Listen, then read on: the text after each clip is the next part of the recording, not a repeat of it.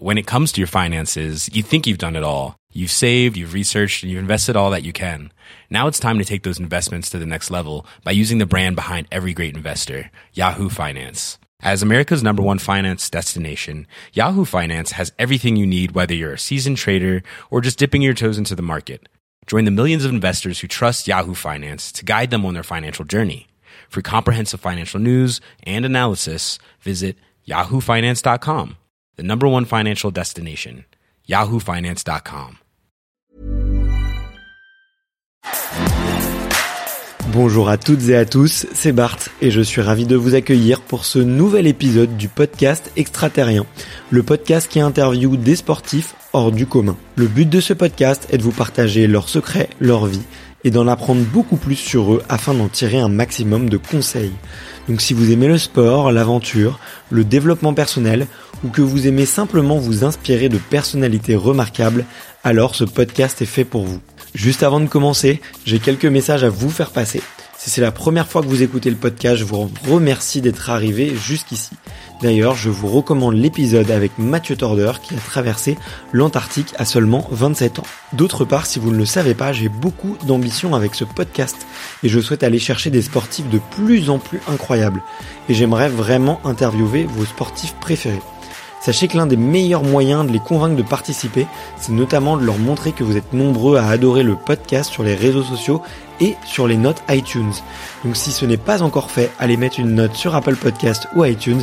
C'est vraiment ce qui m'aide le plus à inciter des sportifs connus à venir témoigner. Si vous écoutez plutôt sur Spotify, vous pouvez très facilement le partager en story sur Instagram, taguez-moi et je vous repartagerai. J'en profite donc pour vous rappeler le nom du compte Instagram, c'est extraterrien.podcast. Suivez-le et vous y retrouverez les coulisses du podcast. C'est aussi un excellent moyen de me faire vos retours et de me suggérer des invités. Enfin, j'ai aussi créé une newsletter que vous pouvez retrouver très facilement dans Google en tapant extraterrien newsletter. C'est le premier lien qui remonte. J'y partage des bons plans santé, matériel, préparation mentale, des livres, des documentaires qui m'ont beaucoup inspiré. Allez, je ne vous embête pas plus et je laisse place à mon invité du jour. Puisqu'on est bon, on est en train d'enregistrer. Euh, tout est bon. Comment ça, comment ça va Alex? J'ai le droit de dire Alex d'ailleurs Ouais, bien sûr. Bah, tu peux m'appeler casquette verte, tu, mais tu peux aussi m'appeler Alex, Alexandre. euh, Tu peux m'appeler un peu comme tu veux. Tu peux même me siffler si ça te fait plaisir, même si euh, pour les auditeurs, ça sera pas terrible au niveau du bruit. Ouais, c'est clair. Mais j'ai j'ai hésité, tu vois. euh, est-ce que je me suis demandé est-ce que je serais capable de t'appeler casquette, euh, casquette verte, tu vois? Et je me suis dit euh, Alex, euh, c'était très bien. Donc euh, on tu es Alexandre de casquette verte, mais euh, mais je vais t'appeler Alex. Tu vois, en, en course, eh, direct, on enchaîne sur la course, mais ouais. euh, en course, moi, il y a plein, il y a, il y a plein de mecs qui m'appellent Alex ou Alexandre parce que c'est marqué sur le dossard. Ouais. Mais euh, de plus en plus maintenant, euh, je me retrouve avec des mecs qui disent allez casquette, allez casquette. Et donc maintenant, enfin, je réagis aussi bien au, au prénom Alexandre que au prénom casquette. Donc c'est assez drôle de Ok. d'avoir cette euh, cette euh, binomie, cette binomie entre euh, casquette et Alexandre. Ça me fait plaisir. Et en plus, Ed, ça rime même un peu avec tout, donc tu peux faire des jeux de mots. Ouais. Mais en plus, c'est marrant parce que c'est un, autre point commun du coup qu'on partage parce que bon là euh, c'est que moi des fois les, les gens me disent bonjour extraterrien, tu vois. Quand on, pas forcément quand, enfin quand ils m'envoient un petit message sur Instagram ou quoi, les gens savent pas toujours. euh, Enfin, oublie que je m'appelle Bart ou quoi, tu vois, ou les, les gens qui viennent de découvrir le podcast, ils retiennent surtout extraterrien, tu vois. Donc euh, maintenant, je réagis aux deux aussi, tu vois. Mais, Mais ce qu'il faut leur dire, c'est que euh, extraterrien, c'est le prénom et le nom complet. Que en fait, le prénom c'est juste extra. Donc appelez-moi extra. appelle-moi extra. Non, on va parler d'humilité ce soir, donc. euh, mais euh, écoute, franchement, euh, merci, euh, merci beaucoup de, de m'accueillir. Franchement, on vient de papoter euh, petite euh, 20 minutes avant de commencer. Je suis trop trop content d'être là. Euh, comme je te disais, là, ça faisait un mois que j'ai pas, un- j'ai fait zéro interview. La première c'était ce matin et, et aujourd'hui du coup je me sens super bien. C'est la première fois qu'on m'accueille avec un verre de vin. D'ailleurs, euh, euh, bon, on peut le dire, on boit un petit verre de vin. Euh, tout on, à fait. on a trinqué ou pas? Je- je crois qu'on Non, non, pas encore. On va, on va traquer. Je sais pas si Allez. on entend dans le bruit. Hop, clink. Voilà, donc, donc, euh, non, non, il fallait euh, forcément t'accueillir parce que bah, moi, ça me fait très plaisir aussi parce que euh, parce que tu, d'une certaine manière, en fait, tu tu es déjà avec moi depuis euh, bah, des mois et des mois et des mois parce que j'écoute euh, bah, tous tes podcasts. Euh, tous, je vais dire 95% de tes podcasts. Ok. Donc euh, là, t'as dépassé les 100 épisodes. À chaque fois, ça doit faire une heure, une heure et demie, deux heures. Bah, Il y a rarement deux heures hein, Ouais, euh, ouais. par épisode. Mais donc, imaginons que t'as dû faire déjà 150 heures avec moi. Donc en termes de kilomètres, t'as fait un sacré nombre de bornes dans mes oreilles. Et donc Ouais. j'ai déjà un peu l'impression de te connaître, alors que je te connais pas du tout. Et euh, et c'est super agréable parce que t'es un podcast et t'es un format que je trouve super intéressant. J'écoute énormément de podcasts, mais le, le tien, je l'ai mis au euh, au sommet de ce que j'écoute euh, parce que euh, parce que euh, euh, c'est pas l'instant fellation, hein, je vous promets. mais euh, mais, euh, en fait, c'est parce que tout simplement ce podcast, il, il parle donc d'extraterriens, de gens qui sont inspirants. Et euh, et quand on court et quand on court tous les jours, euh, c'est bien d'avoir dans les oreilles euh, des gens qui te sortent de ce que tu es en train de faire et c'est ce que tu arrives à faire dans tes podcasts, c'est que tu arrives à, à trouver déjà des personnalités et tu arrives à euh, pas simplement faire un CV de ces personnalités, ce qui serait pas très intéressant, Ouais. mais euh, de, de rentrer dans une émotion, d'expliquer le, le pourquoi de euh, qu'est-ce qui s'est passé à ce moment-là et tu vas chercher des trucs qui qui permettent à ce que quand moi je cours et que je suis en train de faire un bord de périph à Paris, ben, j'arrive à m'évader parce que je suis euh, sur un trimaran, parce que je suis au sommet d'un 4000, parce que je suis sur un parapente en train de faire une jonction euh, de 300 km. Enfin voilà, bon, donc euh, donc merci à toi aussi d'être là quoi. Eh ben écoute, euh, après cet instant fellation comme tu le dis, mais euh, dé- déjà merci beaucoup. Et effectivement euh, euh, c'est comme ça que je t'ai moi que je t'ai découvert. hein, tu vois, tu as été super sympa de me, de me taguer et tout. Et, et du coup j'ai découvert ton contenu, j'ai bien aimé ton approche, je te suis et tout, je regarde et je me dis putain c'est cool. Et euh, et là effectivement tu vois j'avais envie de bah, aussi de rencontrer tu vois des des gens qui qui euh, qui prennent le temps, tu vois, de découvrir un peu ce que je fais et, et j'adorais ton approche, tu vois, parce que je trouve que t'as une approche dans la course à pied qui vraiment détonne, tu vois, avec euh, beaucoup euh, de, de trails. On en parlait euh, juste avant et je pense qu'on va en reparler. Ça devient, c'est un, un magnifique univers que, que le trail et la course à pied, mais qui devient de plus en plus euh, stéréotypé, marketé, euh, euh, avec euh, quelques tabous euh, et tout. Bon, on n'est pas là pour parler que de ça, mais moi je trouvais que j'aimais bien ton approche où tu te prends pas trop la tête, tu te fais plaisir et et on partage plein de points communs. On habite juste à côté, on connaît ce que c'est que de courir autour du périph ou euh, ou dans le bois de Vincennes à pas d'heure. Et du coup, je me suis dit que on allait passer un bon moment, tu vois. Donc euh, donc top. Euh, écoute, euh, c'est parfait et c'est euh, un, un bon moment. C'est le nom d'un autre podcast d'un youtubeur. Ouais, c'est vrai, c'est vrai. Qui est- qui est Mais cool. euh, donc euh, on le on mettra pas de copyright pour lui. mais euh, mais écoute quand tu dis que j'ai une approche détonnante, euh, moi ça me fait plaisir parce que euh, parce que je je cherche pas à répandre cette image particulièrement, Mm. mais euh, mais c'est ma façon de faire et euh, et je suis content qu'elle soit ressentie comme ça par par quelqu'un qui qui comme plein d'autres euh, me suivent simplement sur les réseaux et donc si euh, si euh, c'est l'image que que tu as du moi, je me, de moi, je me dis que c'est peut-être représentatif et Mm. et ça me va d'avoir cette image. Quoi. Bah, on sent que tu.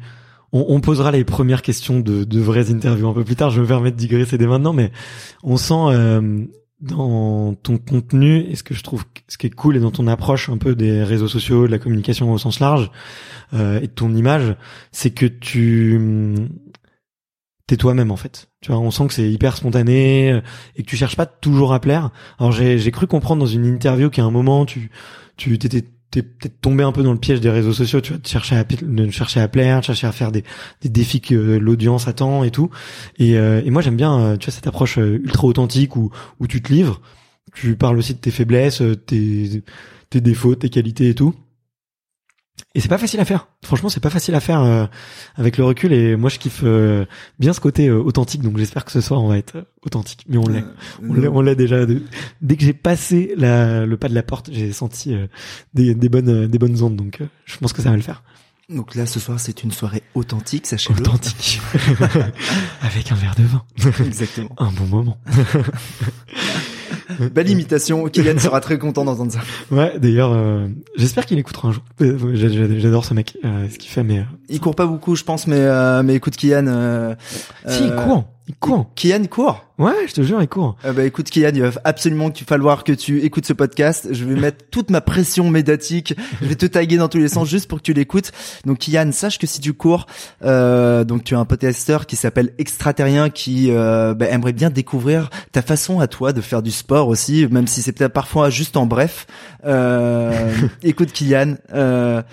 Euh, Viens au micro. viens au micro, viens au micro d'extraterrien et euh, moi casquette verte, je t'amènerai courir un petit peu et tu découvriras autre chose de la sueur, mais euh, mais viens découvrir le, le micro de d'extraterrien. On lui, on lui propose un, un plan à trois, c'est un peu bizarre dit comme ça, mais euh, interview plus euh, plus petite course à pied et petit verre de vin, euh, je pense que c'est un bon un bon combo euh, à faire. Mais non, en fait, dans son spectacle, tu sais, il a fait son tout premier spectacle qui est dispo sur YouTube. Pulsion ou euh... Ouais, exactement. Et tu sais, il parle du fait que euh, justement euh, courir, ça crée de la dopamine et tout. Et, Mmh. et, et une ou deux fois, il dit ouais, il, il évoque le fait qu'il s'est mis à courir justement et que ça lui fait du bien et que puis il a perdu beaucoup de poids aussi. Tu vois, il a eu un il a eu un changement physique un peu euh, un peu radical quoi. Mais mais c'est marrant euh, parce qu'en fait on peut parler euh, on peut partir de, de Kian. Donc pour ceux pour les auditeurs qui qui ne savent pas de qui on parle depuis tout à l'heure en fait Kian c'est le le mec qui a qui a qui a, qui a fabriqué Bref. Et c'est euh, le personnage principal de Bref donc euh, la série qui est sortie sur Canal il y a quelques années euh, qui était dans le Grand Journal euh, qui a fait plein d'autres choses depuis. Euh, et euh, ce mec là effectivement donc euh, je viens de l'apprendre il s'est mis à courir. Et moi je me rappelle d'un épisode de Bref où euh, il présentait un peu le personnage je crois que c'était son voisin. C'était euh, un, un, un homme comme tout le monde en fait. C'est Monsieur tout le monde. Euh, et lui euh, Kian aussi est au final, de la façon de se présenter dans Bref, quelqu'un comme tout le monde et se dire que ce mec-là se met à courir, ben moi ça me fait dire que bah, Kian il est capable de faire euh, un marathon, il est capable de faire une Saint-Élion, il est capable de faire les Templiers, il est capable de faire l'UTMB et la Diagonale des Fous, euh, c'est possible. Et, et ben c'est un mec. Euh, c'est marrant qu'on parle. euh, le podcast, il devait parler de moi, merde quoi. Et euh, mais, euh, mais, mais mais Kian, mais Kian, euh, ça peut être l'exemple d'un d'un type comme les, des gens qui peuvent nous écouter là, qui euh, actuellement euh, courent 5-10 kilomètres euh, et euh, trouvent que c'est déjà un défi en soi et c'est un défi en soi pour eux. Et euh, et bah, il faut se dire que c'est possible de se projeter et euh, que des choses comme je viens d'évoquer, que ça soit l'UTMB, la diagonale et n'importe quel truc de truc qui peut paraître totalement fou, qui peuvent paraître extraterriens, euh, ben, ben, c'est possible de les réaliser et, euh, et il suffit juste de se dire que sa zone de confort, euh, elle a pas tellement de limites et on peut aller euh, chercher en dehors de celle qu'on croit avoir pour euh, pour euh, pour se dépasser soi-même. Donc euh, donc bon exemple d'un mec comme tout le monde qui pourrait devenir une star de l'ultra trail. À voir. Euh, Si si mais mais euh, mais mais voilà enfin un, un mec comme ça qui pourrait devenir ultra trailer ça me rappelle que euh, le mec que moi j'étais il y a quelques années euh, est devenu maintenant ultra trailer et euh, et je je trouve que en fait c'est tu parlais de ma philosophie avant mais c'est que ma philosophie c'est juste que le champ des possibles est immense et, euh, et qu'il n'a pas de limite et que euh, tant qu'on se dit que c'est pas euh, totalement impossible même si on se le dit il faut juste se prouver à soi-même que bah, au final c'est possible et Ouais. euh, à force de, de temps d'envie euh, c'est possible de réaliser n'importe quoi, quoi. Ouais, ouais, bien sûr. Puis des fois quand tu, tu des fois tu te dis euh, bon ça c'est impossible, mais je vais essayer quand même. Puis en fait en le faisant, tu te dis pourquoi pas en fait. Et t'as ce petit déclic et et tu gagnes confiance en toi euh, fois mille, tu vois, et tu deviens ton extraterrien et tu et tu repousses ta limite, tu vois. Et c'est ça qui est, je trouve vachement beau dans le dépassement de soi et dans le sport, c'est que on l'approche du sport, c'est quand même toujours d'essayer de progresser un peu ou de faire toujours un peu mieux et, et de et c'est un travail à faire sur soi-même et, et c'est, ça qui est beau quoi. Et je trouve que tu l'incarnes vachement bien toi. C'est un peu ton moto non en plus de te prouver à toi euh, que les trucs impossibles, enfin qui te semblent impossibles en fait qui sont qui sont possibles quoi. Bah, en plus, euh, attends, j'ai écouté un podcast récent où il y a quelqu'un qui a utilisé la citation de Mark Twain. Euh, Mm. Je rappelle plus qui c'était. C'était une nana super bien. Euh, bah, je crois que c'est celle qui euh, fait du euh, du parapente. Enfin, on va dire elle fait du parapente. Non, non, elle elle a un niveau de dingue. Euh, où elle disait, euh, ils ne savaient pas que c'est impossible, alors ils l'ont fait. Et, euh, et euh, cette phrase, elle est totalement vraie. Et euh, toi, tu dis que c'est mon moto, mais moi, en fait, ça, je l'ai découvert au fur et à mesure du temps. Je me suis pas tellement posé la question au départ de, il faut que tu réalises des choses impossibles. C'est, euh, c'est, c'est venu à moi. Et, euh, et pour moi, l'impossible au tout départ, c'était de faire un semi-marathon. Et, euh, et déjà, ça me paraissait impossible. Ça me paraissait Mm. inimaginable que j'arrive à courir 21 km euh, et que je sois debout à la fin et encore vivant euh, par la suite et le lendemain. Et euh, et j'ai beaucoup fonctionné comme ça en fait dans ma manière d'approcher le sport et euh, bah, l'ultra maintenant, c'est euh, étape par étape. Quand quand j'ai commencé, je me suis dit est-ce que réellement euh, ce que ce que tu projettes de ton niveau actuel te permet de te projeter encore pour aller chercher euh, quelque chose qui est réalisé par d'autres? Mais si c'est réalisé par d'autres alors ben ils ont deux jambes deux bras. C'est mmh. s'ils le font pourquoi toi tu le ferais pas? Donc ça a commencé comme ça et euh, et le semi-marathon est passé et un marathon est passé. Après j'ai découvert des euh, des mi-distances on va dire des 70-80 km et là je me suis dit ah ouais quand même non en final ton corps il est capable de courir deux marathons alors que un six mois un an en arrière euh, tu faisais 10 km t'étais mort. Et mmh. euh, derrière, euh, bah, il y a eu l'inscription aux premiers ultras. Et, euh, et là où, à cette époque-là, je voyais les gens qui finissaient, rien que les gens qui finissaient comme des extraterrestres absolus, pour moi, c'était totalement impossible. Bah, le fait de m'inscrire et de me dire, bon, bah écoute, tu vas tenter le coup toi aussi. Je me disais toujours que c'était impossible. Je prenais le départ, je pensais toujours que c'était impossible, que j'arriverais jamais à aller au bout. Et puis, bah finalement, je suis allé au bout et je me suis dit, bah, bah attends, finalement, c'était Hmm. totalement faisable. Il suffit juste en fait de de encore une fois de sortir de sa zone de confort, de d'oser, d'avoir envie d'oser et euh, et euh, souvent ça passe, parfois ça passe pas. Mais euh, le réaliser, ça te fait juste te rendre compte que les limites que tu projetais par le passé, les limites que tu pensais avoir, mais au final elles n'existaient pas du tout. Et donc euh, et donc après tu rentres un peu dans dans cette boucle de bah, quelles sont euh, quelles sont au final mes limites et euh, et plus t'avances plus tu te demandes bah, quand c'est que ça va s'arrêter. Moi j'en suis là maintenant dans ma progression. C'est c'est à quel moment je vais trouver la limite à quel moment je vais trouver que bah, là j'ai atteint la limite de mon corps et de mes envies. Et, euh, et pour l'instant je je l'ai pas encore trouvé quoi. Mais ça c'est ça qui est cool tu vois c'est la découverte de soi et et euh, le, le, fait d'oser de tenter des trucs fait que tu apprends énormément sur toi et et que tu et que tu cherches ouais tu cherches la limite toi. Tu tu, tu te dis toujours euh, ouais où est-ce que où est-ce que je suis capable d'aller ouais. Et euh, toi d'ailleurs par rapport à ça est-ce que c'est euh, ce qui te fait le plus kiffer c'est d'augmenter la distance petit à petit tu vois? Euh, moi, j'ai connu un peu cette boulimie là. Tu vois, j'ai eu un peu comme toi. J'ai commencé à courir. Euh, quatre mois plus tard, je faisais un semi. Euh, un mois plus tard, je faisais le marathon, mon premier marathon de Paris en accompagnant un pote. Je devais faire juste 20 bornes et puis après je me sentais bien. J'ai fait les 42. Euh, et, euh, et après, boum, je suis passé. J'ai fait un, j'ai fait un 50. Bon après, je suis passé sur du triathlon où du coup c'était un autre défi, tu vois. Mais je suis vraiment tombé un peu dans cette boulimie ou dans cette addiction de toujours plus loin, tu vois.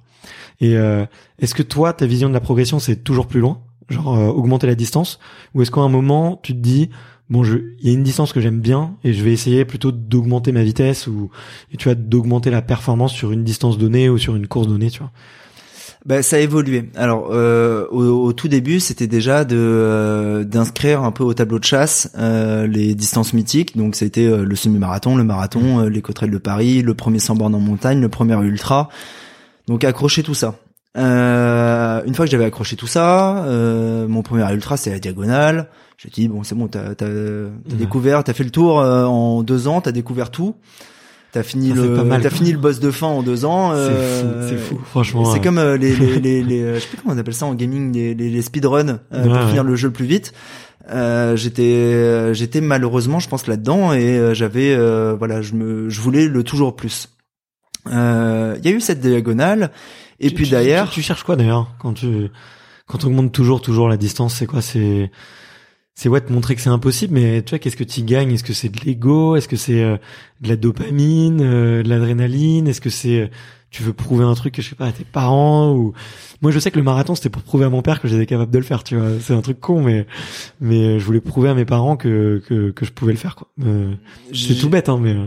j'ai beaucoup de, de dépendance j'ai beaucoup de vices que ce mm. soit euh, l'alcool la cigarette enfin il y a plein de choses sur lesquelles je me sens dépendant et vis-à-vis -vis de la course à pied j'ai pas du tout ressenti ça euh, c'était plutôt ce que tu viens de dire, c'est-à-dire c'était plutôt par rapport à des proches ou euh, ou par rapport à l'envie de palmarès, c'est pas le mot parce que ça fait trop fiche Wikipédia, mais c'était euh, c'est un peu ce que je dis très souvent. Euh, c'est euh, j'aimerais bien pouvoir dire à mes petits enfants, papy, il a fait le marathon. Et à la base, moi, ça a démarré un peu comme ça. C'est c'était c'était beaucoup déjà pour pouvoir le raconter à mon propre papy. regarde papy, regarde son petit fils qui fait pour qu'il soit fier de moi. Et et puis après, je me mon, mon papy est décédé. Et, euh, et je me suis projeté dans, dans le moi papy, donc je me projetais pas par rapport à mes enfants, mais par rapport à mes petits enfants, quoi. Donc dans un truc qui, euh, qui arrivera dans dans mille ans, non, mais euh, dans dans quelques années, dizaines d'années.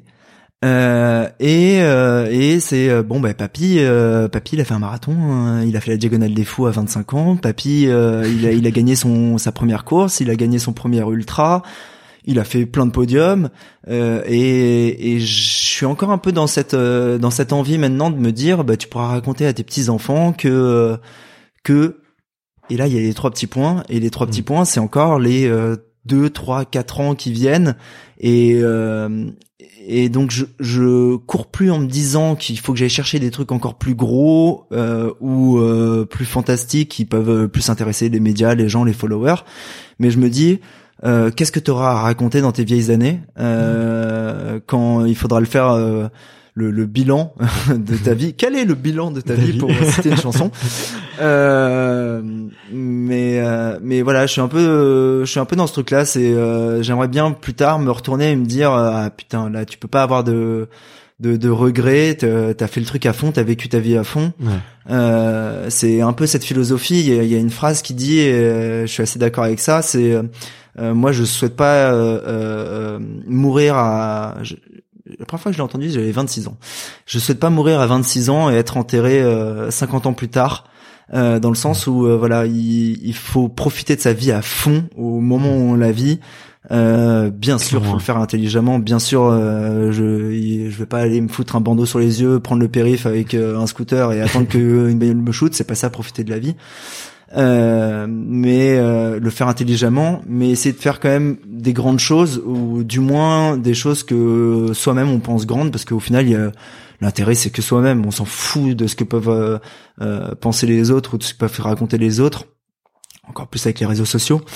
euh, mais, euh, mais, mais voilà, moi je serais je serais très content si euh, si dans 50 60 ans mes petits enfants euh, ils ont un exposé à faire à l'école et que euh, et que leur exposé ce soit sur euh, je sais pas quelqu'un de leur famille ou quoi et qu'ils puissent raconter l'histoire de de ce papy qui à 25 ans faisait la diagonale, à 30 ans gagnait l'UTMB. c'est l'année prochaine, hein, mais ça n'arrivera jamais. et qui à 40 ans finalement se tournait vers le ping-pong, à 50 ans devenait euh, joueur d'échecs et qui euh, à 60 ans euh, faisait un autre truc encore encore différent. Mais donc donc voilà, donc moi je suis dans cette projection. Je sais pas pourquoi j'ai cette projection. Je pense que c'est le rapport à mon grand-père à moi qui fait ça.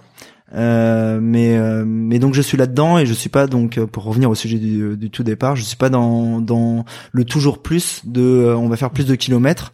Même si euh, là on enregistre, on est en septembre. La semaine dernière, il y a le Tour des Géants qui s'est terminé. Moi, j'ai jamais fait de trucs qui font 330 bornes et 27 mm de, de dénivelé d'après euh, d'après la course et 34 euh, 000 selon la police. Euh, je même si voilà j'ai des trucs comme ça qui me titillent, qui me titillent, qui me donnent envie d'aller chercher un petit peu plus loin et d'aller chercher des limites. Enfin mes limites parce que je pense que je les ai pas atteintes. J'ai envie de me prendre des claques. Donc euh, donc euh, même si j'en ai pris deux trois en découvrant l'ultra, c'est pas que je trouve que maintenant c'est simple. Hein. Maintenant, enfin euh, terminer un ultra et le gagner ou être sur un podium ou être bien classé, je trouve pas ça tellement plus simple que que d'être dans le peloton parce que j'ai vécu les deux. Euh, c'est même plus dur dans le peloton. On se le dise. Bah ça c'est une question. là je suis pas d'accord. Je suis pas d'accord. J'ai vécu les deux. Euh, j'ai vécu les deux. J'ai vécu dans le peloton. Euh, j'ai fait les mêmes courses dans le peloton et tout devant. Euh, on peut rentrer dans le débat, mais j'ai, j'ai, trouvé que c'est beaucoup plus. Je pense que scientifiquement, effectivement, si tu souhaites rentrer dans ce débat-là et euh, que scientifiquement l'effort est plus long, que ça prend plus de temps, que ça dépense plus de calories, que euh, le corps est peut-être moins préparé, mais à vivre de l'intérieur, j'ai fait des courses la Saint-Élion. La Saint-Élion, ma première, je dois terminer, euh, je sais pas, 1600e. Quelques années passent, je fais l'aller-retour de la Saint-Élion, bon, on va dire que c'est pareil, mais si on prend que le retour, euh, que le retour, je crois que je fais 30e juste sur que le retour euh, en temps Saint-Élion.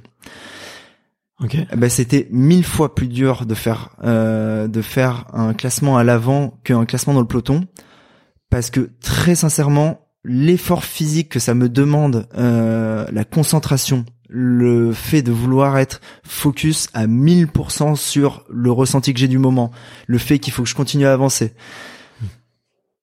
Avant, je marchais, je prenais mon temps, euh, même si c'était très dur par rapport à mon état physique de, de l'époque. Je pense que l'écart entre l'état physique et le résultat que j'avais de l'époque est moins important que l'état physique dans lequel je suis maintenant et mon classement de maintenant. J'ai l'impression de franchement vachement plus puiser et de vachement plus aller chercher et surtout de vachement moins profiter. Ça, on s'en rend pas compte, mais mais euh, tout le monde dit oh, bah, ça doit être facile pour les premiers, euh, Ouais, ouais. Ça, ça, ça se termine vite, etc. Une Saint-Élion où t'es avec plein de potes, euh, t'es dans le peloton, euh, tu peux discuter, tu rigoles, etc. Il y a des mecs qui pètent, ça pue. Tu euh, c'est très marrant, tu savoures le moment Ouais. Devant euh, et en plus quand euh, quand t'es sur la Lyon Saint-Élion, que tu te retrouves premier, que t'as la pression du classement, euh, ça devient invivable et tu tu profites vachement moins. Et euh, moi, c'est une époque que je regrette. hein. Je regrette euh, l'époque où j'étais dans le peloton parce que je profitais vachement plus de mes courses. J'avais gardé des meilleurs souvenirs. Là aujourd'hui, euh, je profite autrement, mais euh, mais ce que j'aimais dans le trail à l'époque, je l'ai totalement perdu. Quoi. Ok. Et tu penses pas que c'est dû qu'au début, t'as aussi ce...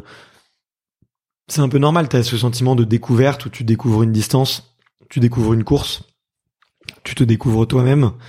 Euh, t'as pas d'objectif de temps en fait. Euh, tu vois la première fois que tu fais une course, ton surtout quand c'est une distance qui t'est inconnue, tu vois, euh, euh, ton seul objectif c'est de terminer. Tu vois, je crois que ta première diag, euh, tu, je- il me semble avoir entendu que t'avais jamais couru plus de 15 heures d'affilée et que tu en gros tu prévois de faire entre 35 et 40 heures, donc t'es complètement dans l'inconnu. Donc euh, t'as ce côté où chaque minute de plus que tu grappilles par rapport à, à ton record, tu t'en profites en fait, tu savoures et tu te dis putain là, j'ai fait 16 heures, ah j'ai fait 17 heures, ah j'ai fait 18 tu vois.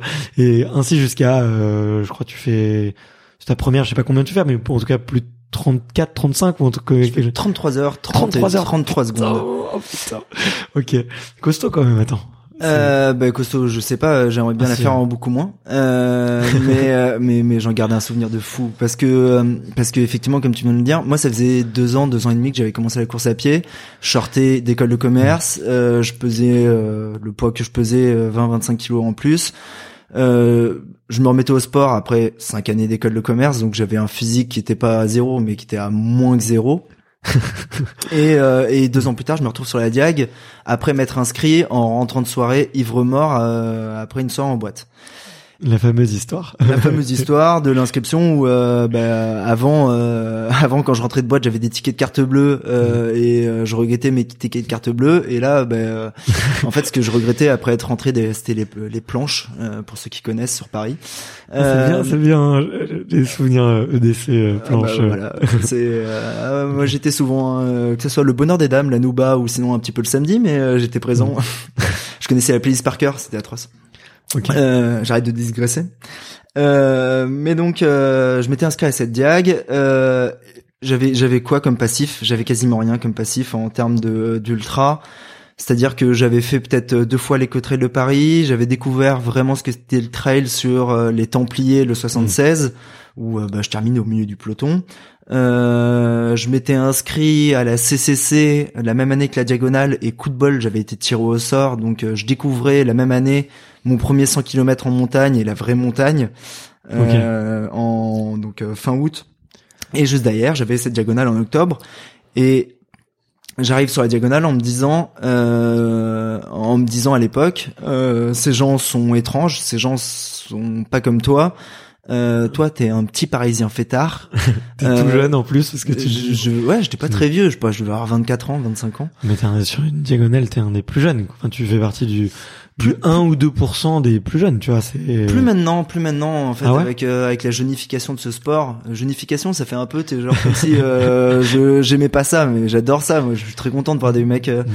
Euh, j'ai fait une, euh, la diagonale des Yvelines. Une autre, il y a deux semaines, j'ai une nana de 18 ans, euh, 19 ans, qui est venue me voir. Elle avait gagné le 20 km et euh, elle me demande des conseils. Je lui dis, j'ai, aucun conseil à te donner. Moi, t'as, t'as 19 ans, tu viens de gagner la course, c'est magnifique. Continue, fais comme, enfin a priori, ça marche ta méthode. Ouais. Je reviens à la diagonale. euh, j'étais jeune effectivement et autour de moi il y avait même je me rappelle dans le sas j'avais que des mecs qui étaient euh, musclés préparés et le mieux c'était juste avant de partir donc euh, ils nous font avancer du pré-sas vers le sas réel et je me tourne vers la gauche et euh, il y a un mec ultra concentré qui met ses écouteurs qui vérifie trois quatre fois euh, et qui vient me parler et qui me dit euh, euh, c'est ta première diagonale je dis euh, ouais euh, ouais. Euh, Non, j'en ai déjà fait 15. je lui dis et toi? Il me dit bah, bah moi c'est ma troisième. euh, j'ai j'ai abandonné deux fois. euh, Cette fois-ci j'aimerais bien aller au bout euh, en 55 heures. Moi je regarde et je lui dis euh, mec mais euh, mais qui qui es-tu D'où viens-tu quoi? Pourquoi, pourquoi tu te fais ça? Et, et ce que je m'étais rendu compte à ce moment-là c'était que que moi j'avais rien à foutre en fait dans ce sport-là et euh, et j'étais euh, tu vois, tu parles d'extraterrien. Euh, là, on est dans un podcast qui s'appelle Extraterrien. Moi, j'ai plutôt la sensation d'être un ovni euh, là-dedans et de, de, de, de passer de tiens, c'est un objet euh, courant non identifié. et euh, et, et j'avais cette cette sensation-là à l'époque et je trouvais ça. En fait, c'était tellement agréable de sentir que on avait rien à voir avec le milieu et avec ce dans quoi on était en train de se lancer. Et Mhm. j'étais totalement déconnecté de ça. Euh, je sais pas c'est comme si tu mettais euh, quelqu'un qui aime euh, qui aime uniquement le classique et les ballets du 15e euh, en do en do majeur et que tu le balançais dans une soirée Artec après euh, après euh, la technoparade à Paris. Euh, j'avais cette sensation là à l'époque d'être d'être complètement en dehors de cet environnement et euh, et, euh, et et au final bah, cette diagonale ça a été très dur. Euh, c'est un souvenir euh, mon plus grand souvenir de course euh, pour l'instant parce que je l'ai pas encore refaite. Euh, et c'était juste pour moi en fait la, la découverte d'un monde et ça m'a ouvert des portes et je me suis rendu compte en la terminant que ce monde existait et je termine et je fais un top 100 et je me dis bah, en plus ce monde existe et en plus a priori bah t'es plutôt à l'avant Mhm. et donc quand tu m'as posé tout à l'heure la question de est-ce que euh, je, je sais pas si c'était en off ou dans le podcast je suis désolé Vas-y, vas-y. mais euh, quand tu m'as posé la question de, de me dire à quel moment euh, bah, ça commence à te titiller forcément de te dire bah t'es pas mauvais est-ce que tu veux pas bifurquer un peu dans ce sport là à la fin de la diagonale je me suis dit euh, bon c'est cool t'as terminé tu vas pouvoir le raconter à tes petits enfants mais euh, mais surtout ben mince quoi euh, si tu le fais au- aussi facilement avec des guillemets euh, taille euh, 80 en police. Euh, est-ce que euh, est-ce que tu continuerais pas? Est-ce que tu irais pas chercher euh, plus loin? Et est-ce que euh, tu peux pas en faire d'autres? Qu'est-ce qu'il y a? Et je connaissais rien de ce monde-là moi. Vraiment la dia- Mm. la diagonale je suis tombé dessus parce que euh, j'ai vu des vidéos sur YouTube de Kylian Jornet qui la faisait.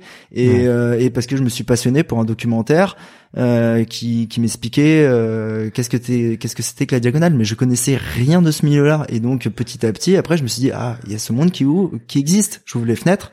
Ah il y a d'autres trucs qui existent. Et Ouais. donc ça m'a donné envie de découvrir et d'aller euh, d'aller maintenant ben, en faire un petit peu partout.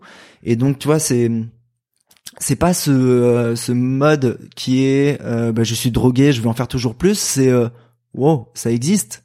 Toc toc. Ah ouais tiens là aussi il y a un autre truc et donc c'était vraiment c'était vraiment de la découverte là où maintenant ça c'était donc en, en 2018 donc il y a 3 4 ans euh, là où maintenant, effectivement, bah, je commence à pas avoir fait le tour parce qu'il me reste encore des milliards, il y a encore plein de choses à découvrir. Mais je connais mieux l'univers des, des 100 miles en montagne et, euh, et euh, maintenant, je vais euh, plutôt aller chercher euh, effectivement d'autres choses. C'est, euh, je vais pas euh, chercher un finish. Ce serait hypocrite de dire que quand je vais sur une course, c'est juste pour aller chercher le finish. Euh, mais euh, ouais, je vais aller chercher peut-être euh, un temps ou un classement, euh, sans me dire que j'ai envie de faire la compétition, parce que j'ai pas envie d'aller euh, me battre avec les autres. Moi, mon délire, c'est juste euh, d'arriver et de faire le truc le plus vite possible, peu importe euh, le nombre qu'il y en a devant ou derrière. Euh, si moi je l'ai fait aussi vite que ce que je pensais pouvoir faire, c'est là où je vais prendre mon plaisir. Ouais. Donc euh, pas une drogue, juste un plaisir. Ok, mais très bien dit, très bien dit. Mais mais c'est c'est ouf. Je veux dire l'ascension euh, l'ascension que t'as et la vitesse à laquelle tout tout ça va tu vois et effectivement tu vois je peux comprendre que quand tout va super vite que tu découvres un univers tu en fait quand tu découvres un univers euh, sur lequel tu connais rien euh, et qu'en plus tu progresses dedans à une vitesse assez, folle tu vois et que t'atteins hyper vite tu vois hmm, tu te considères au haut niveau ou pas? C'est compliqué. Euh, cette question, cette question est compliquée. On m'a, on m'avait posé la question aussi de, est-ce que, euh, est-ce que je suis un élite et tu euh... la porte du haut niveau. On va dire, ok, tout la, tout, tout, tout cette porte là.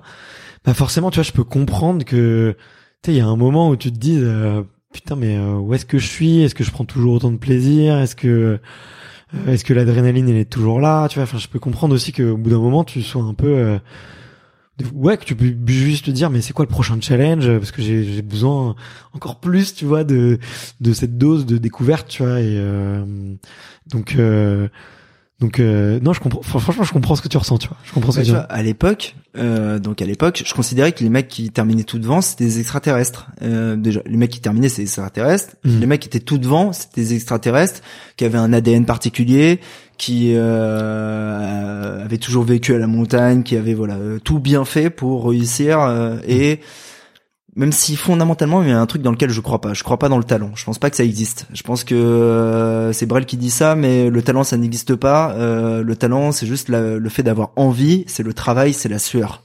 Je suis totalement là-dedans, mais je me disais à l'époque, ces mecs, peut-être que eux, ça existe le talent pour eux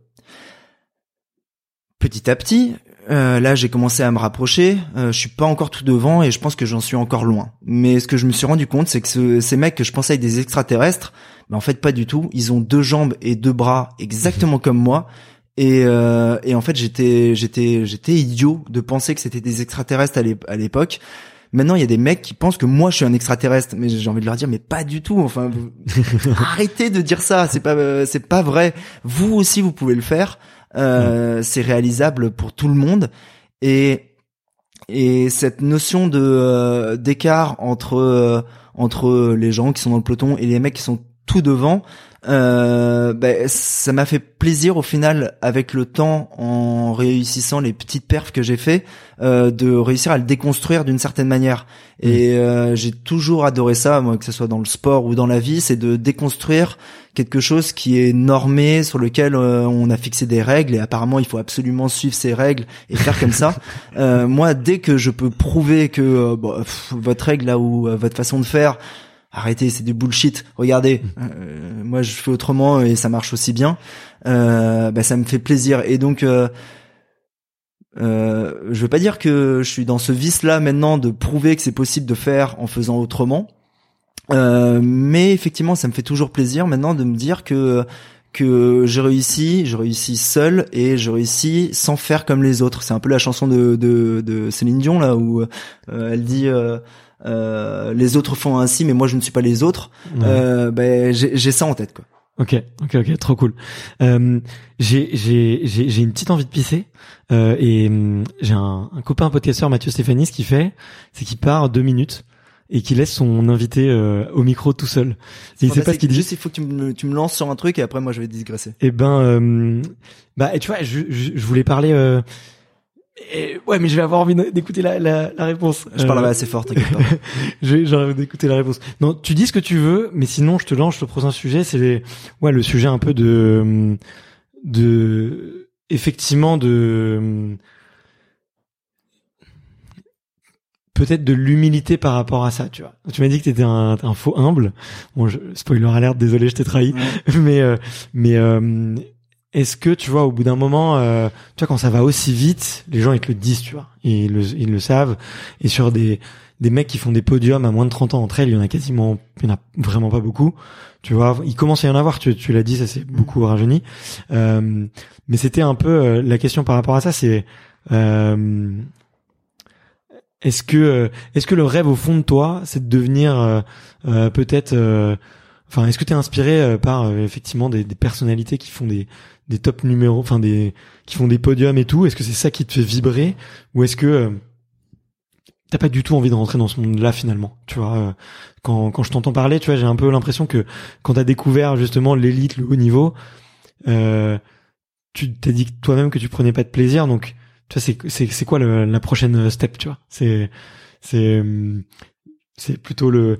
Est-ce que t'as envie de faire un top 3 Est-ce que t'as envie de faire un, un de devenir cet extraterrestre ou euh, ou plutôt de, de faire autre chose? J'étais, je, suis parti en couille sur cette question. J'ai, j'ai vraiment envie de faire pipi.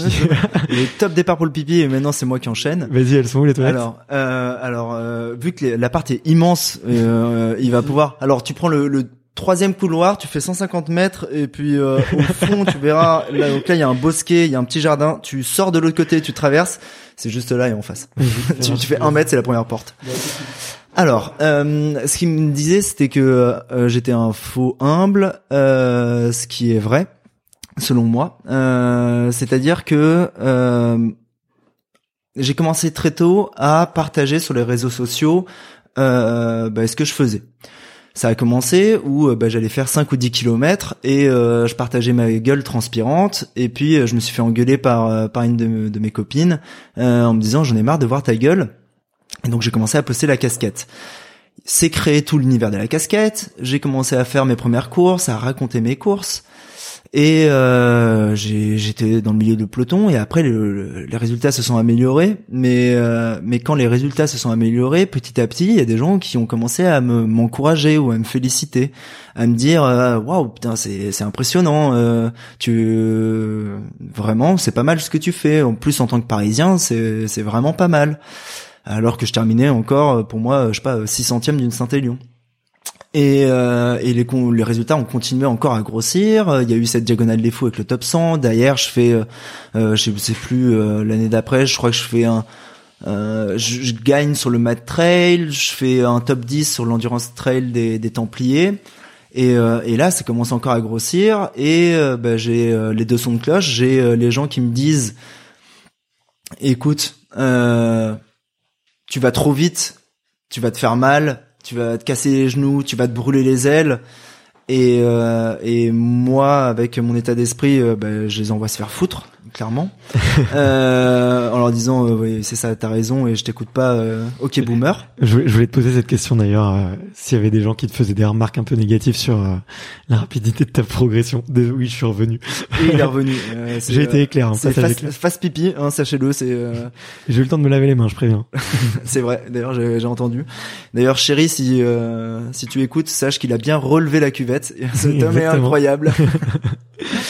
Euh, donc non, ouais, bah, sur, sur, la progression, effectivement, toi tu dis qu'elle a été très rapide. Moi, j'ai la sensation qu'elle n'a pas été rapide par rapport à la façon dont je l'ai vécu, c'est-à-dire que deux ans, j'ai trouvé ça long pour pouvoir faire un 100 mails.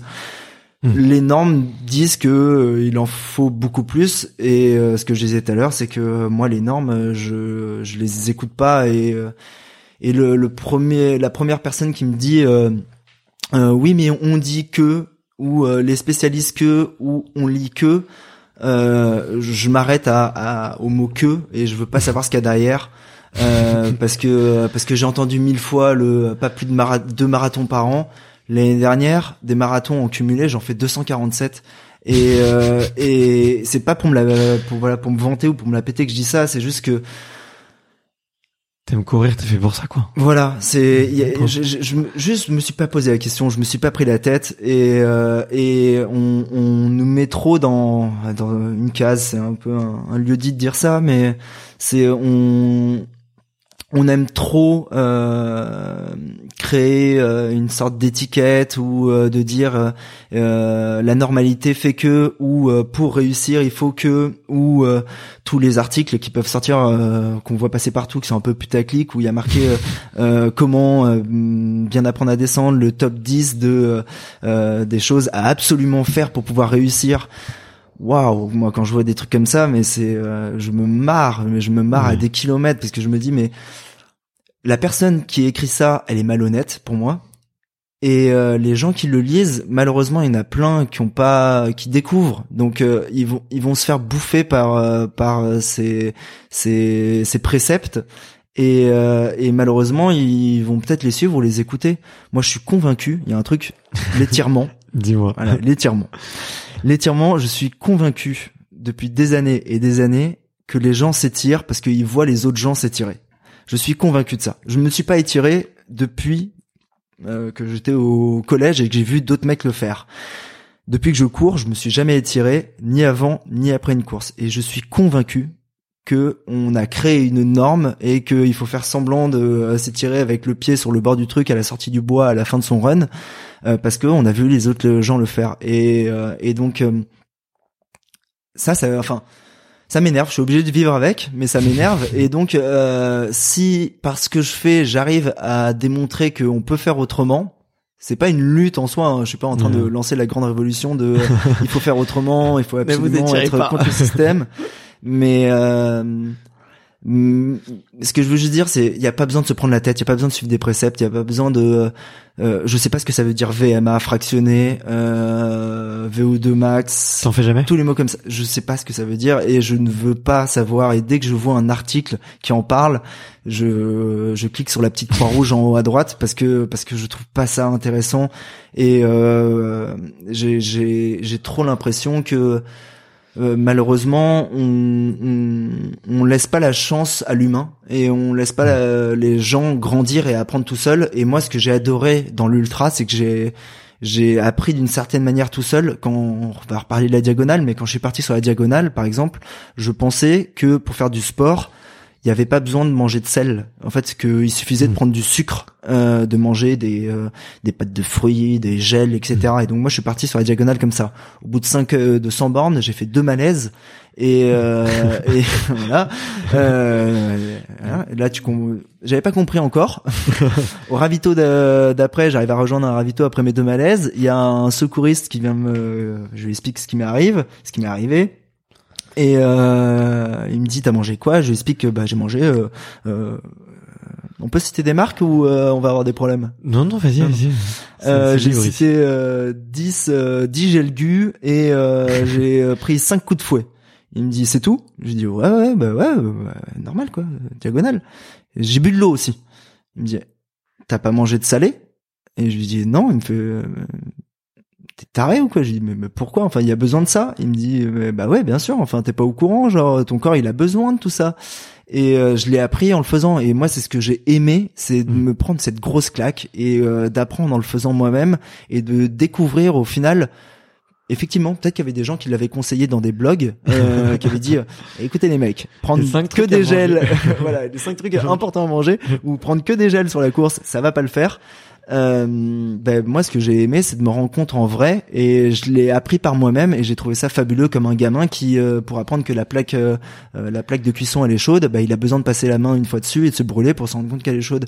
Et c'est ce que j'ai aimé moi dans ma façon de d'apprendre l'ultra et de progresser dans l'ultra. Et il y a encore plein de trucs que je je sais que ça existe je sais qu'il y a des préceptes dessus je veux pas les essayer parce que euh, je préfère encore continuer avec euh, euh, mon innocence et ma méthode et découvrir par moi-même. Peut-être que ça marcherait effectivement vachement mieux si je faisais du fractionné de la VMA, si je faisais du repos, etc. mais mais pour l'instant, je continue avec ma méthode et tant que ça fonctionne et que je me fais plaisir avec cette méthode-là et et que ça continue à surprendre des gens, ben, ben moi j'ai envie de continuer quoi. Ah, ok. Mais euh, tu vois, c'est vraiment le truc que j'adore. Euh, que j'adore chez toi, c'est que tu fais les choses euh, à ta manière et à tous les niveaux, tu vois, autant que ce soit sur effectivement la façon avec laquelle tu communiques, mais la, la façon avec laquelle tu tu t'entraînes, la façon avec laquelle tu cours et tout. Et il y a un côté un peu ouais, allez tous vous faire voir, laissez-moi tranquille et puis je verrai bien. Et puis si, si je fais des erreurs, en fait, c'est peut-être que j'ai besoin de les faire ou j'ai envie de les faire mmh, parce que c'est comme ça que j'apprends, tu vois. Et peut-être la, la, question, tu vois, que je me pose, c'est il t'es pas vu que tu casses pas mal de codes, t'es pas face à pas mal de jugements ou ou tu as par des moments euh, tu te dis qu'on vient de demander conseil, tu vois, que tu te sens pas légitime à conseiller des, des, des, jeunes, des gamins et tout. Euh, ouais, tu fais pas face à du, jugement des fois de, gens qui disent mais il écoute rien celui-là, euh, c'est un petit con, euh, euh, tu vois. ça ça tend, je pense que ça doit t'arriver, tu vois, mais est-ce que c'est euh, déjà, est-ce que ça, enfin, est-ce, que ça, ça t'arrive? Et si oui, euh, est-ce que, euh, euh, comment dire, est-ce que ça endurcit? Enfin, j'ai l'impression que ça t'endurcit en tout cas. Mais Tu, tu, tu vois un peu ce que je veux dire? Parfaitement. Euh, Il y a un bout dans ta question où euh, je vais commencer par ça et après on parlera du jugement des autres. Sur l'aspect conseil, effectivement, il y a pas mal de gens qui me viennent demander des conseils parce que euh, bah, ils voient ce que ce que j'arrive à faire, ils se disent bon bah il a peut-être des des astuces, des trucs Mhm. magiques euh, qui font que ça marche parce que euh, a priori il a un, un discours qui est dissonant par rapport à ce qu'on peut entendre ailleurs et donc peut-être que lui il a découvert un petit truc, une porte Mhm. secrète qui permet de d'y arriver autrement. Et donc euh, moi généralement quand euh, surtout des, des, des jeunes qui commencent viennent me voir et me demandent des conseils, euh, je réponds à leurs questions, euh, je leur donne des conseils et généralement je, je termine toujours là-dessus. Euh, mon dernier conseil c'est surtout n'écoute pas les gens qui te donnent des conseils. surtout voilà tout ce que je viens de dire, tu le prends, tu le serres, tu le mets en boule, tu le jettes et fais comme tu le penses. Oui, je te l'ai dit, oui, peut-être que inconsciemment, euh, tu vas essayer de suivre ce que je t'ai dit ou tu vas tester ce que je t'ai dit. Mais euh, mais mais n'écoute pas les bruits qui sont autour. Ça c'est juste sur l'aspect conseil pour l'anecdote. Sur le jugement, euh, en fait, il y a eu deux périodes. Il y a eu la période de bah, quand je commençais à les tout premiers résultats où les gens me disaient euh, euh, ah c'est euh, j'étais beaucoup encouragé et avait quand même pas mal de gens qui me disaient fais attention te crame pas Euh, donc il y a eu cette période là après il y a eu une période qui était beaucoup plus difficile où ça a été la période de j'ai commencé à avoir des résultats mais qui étaient pas non plus incroyables Mm. et euh, et là les mecs euh, en fait ils, ils pensaient que je mentais ils pensaient que euh, c'était pas possible euh, de, de de je sais pas de, Progresser aussi de vite. progresser aussi vite. Je faisais des, un top 10 sur l'art des choix trail. C'est pas non plus euh, gagner la Coupe du Monde de football, quoi. Mais euh, les mecs, ils comprenaient pas que j'arrivais à faire ça avec euh, avec euh, ce que je publiais, c'est-à-dire mon entraînement réel. Ouais. Et donc, euh, je me faisais euh, euh, énormément juger, critiquer, au sens où euh, c'est pas possible. Il doit cacher des choses. Et, euh, et euh, bah, vu que j'ai continué et, euh, et que j'ai continué à communiquer exactement de la même manière, les gens se sont euh, rendus compte que ah bah non, en fait, euh, il est réellement comme ça. euh, C'est peut-être il est têtu, il est abruti, euh, il court 25 bornes par jour, et il s'entraîne à Paris. Euh, mais au final, euh, bah, quand on regarde les courses et les classements, bah, When it comes to your finances, you think you've done it all. You've saved, you've researched, and you've invested all that you can. Now it's time to take those investments to the next level by using the brand behind every great investor, Yahoo Finance. As America's number one finance destination, Yahoo Finance has everything you need whether you're a seasoned trader or just dipping your toes into the market. Join the millions of investors who trust Yahoo Finance to guide them on their financial journey. For comprehensive financial news and analysis, visit yahoofinance.com, the number one financial destination, yahoofinance.com. Euh, il arrive à gagner des ultras, il arrive à faire des podiums sur des courses. Et euh, et ah j'aime pas cette expr- cette expression mais c'est euh, c'est pas j'ai fait fermer des bouches mais euh, mais ça en a fermé sans sans qu'en fait j'ai besoin de le, de le faire ou d'annoncer que attention je vais fermer des bouches attention. Euh, ça les les résultats ont, ont permis que les gens comprennent que j'étais pas dans une démarche de démonstration que euh, moi en fait je me faisais plaisir et que j'essayais de raconter vraiment le quotidien comme je le vivais euh, sans euh, euh, sans floriture euh, raconter aussi bien les trucs qui vont et qui vont pas un truc qui me choque par exemple c'est euh, souvent bah, je suis enfin un ultra trailer pour moi qui qui qui est pas blessé bah, c'est juste que c'est un menteur. Et euh, bah, souvent je suis blessé et oui je parcours blessé et souvent ça va pas et souvent j'ai mal. Et quand je raconte sur les réseaux sociaux que j'ai mal ou que je fais une sortie Strava en expliquant que euh, j'ai le genou qui tire les mecs ils me disent euh, tout de suite euh, bah putain le genou qui tire mais t'es à 4,40 sur 30 bornes là comment euh, enfin arrête de dire ça quoi tu Mhm. te fous de notre gueule.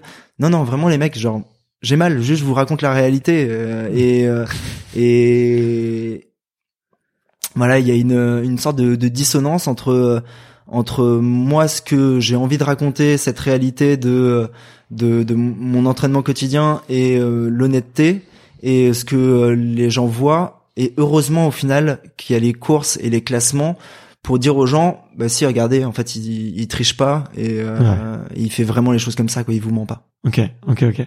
J'adore la réponse. J'adore, la réponse. En tout cas, c'est le.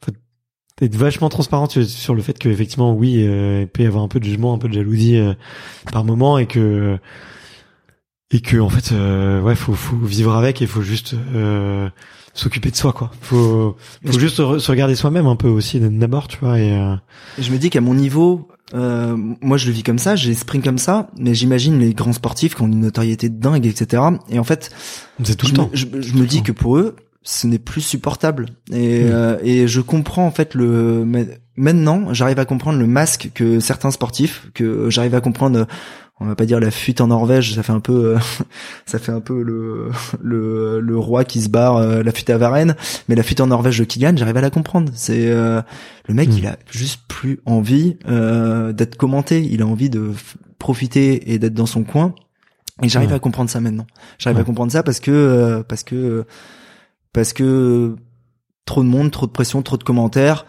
Écoutez les mecs, euh, moi je vous parle avec honnêteté. Si vous n'arrivez pas à le comprendre, ça, Ouais passez Ouais. votre route. Quoi. Ouais, je, je, je vois bien ce que tu ce que tu veux dire. Ouais.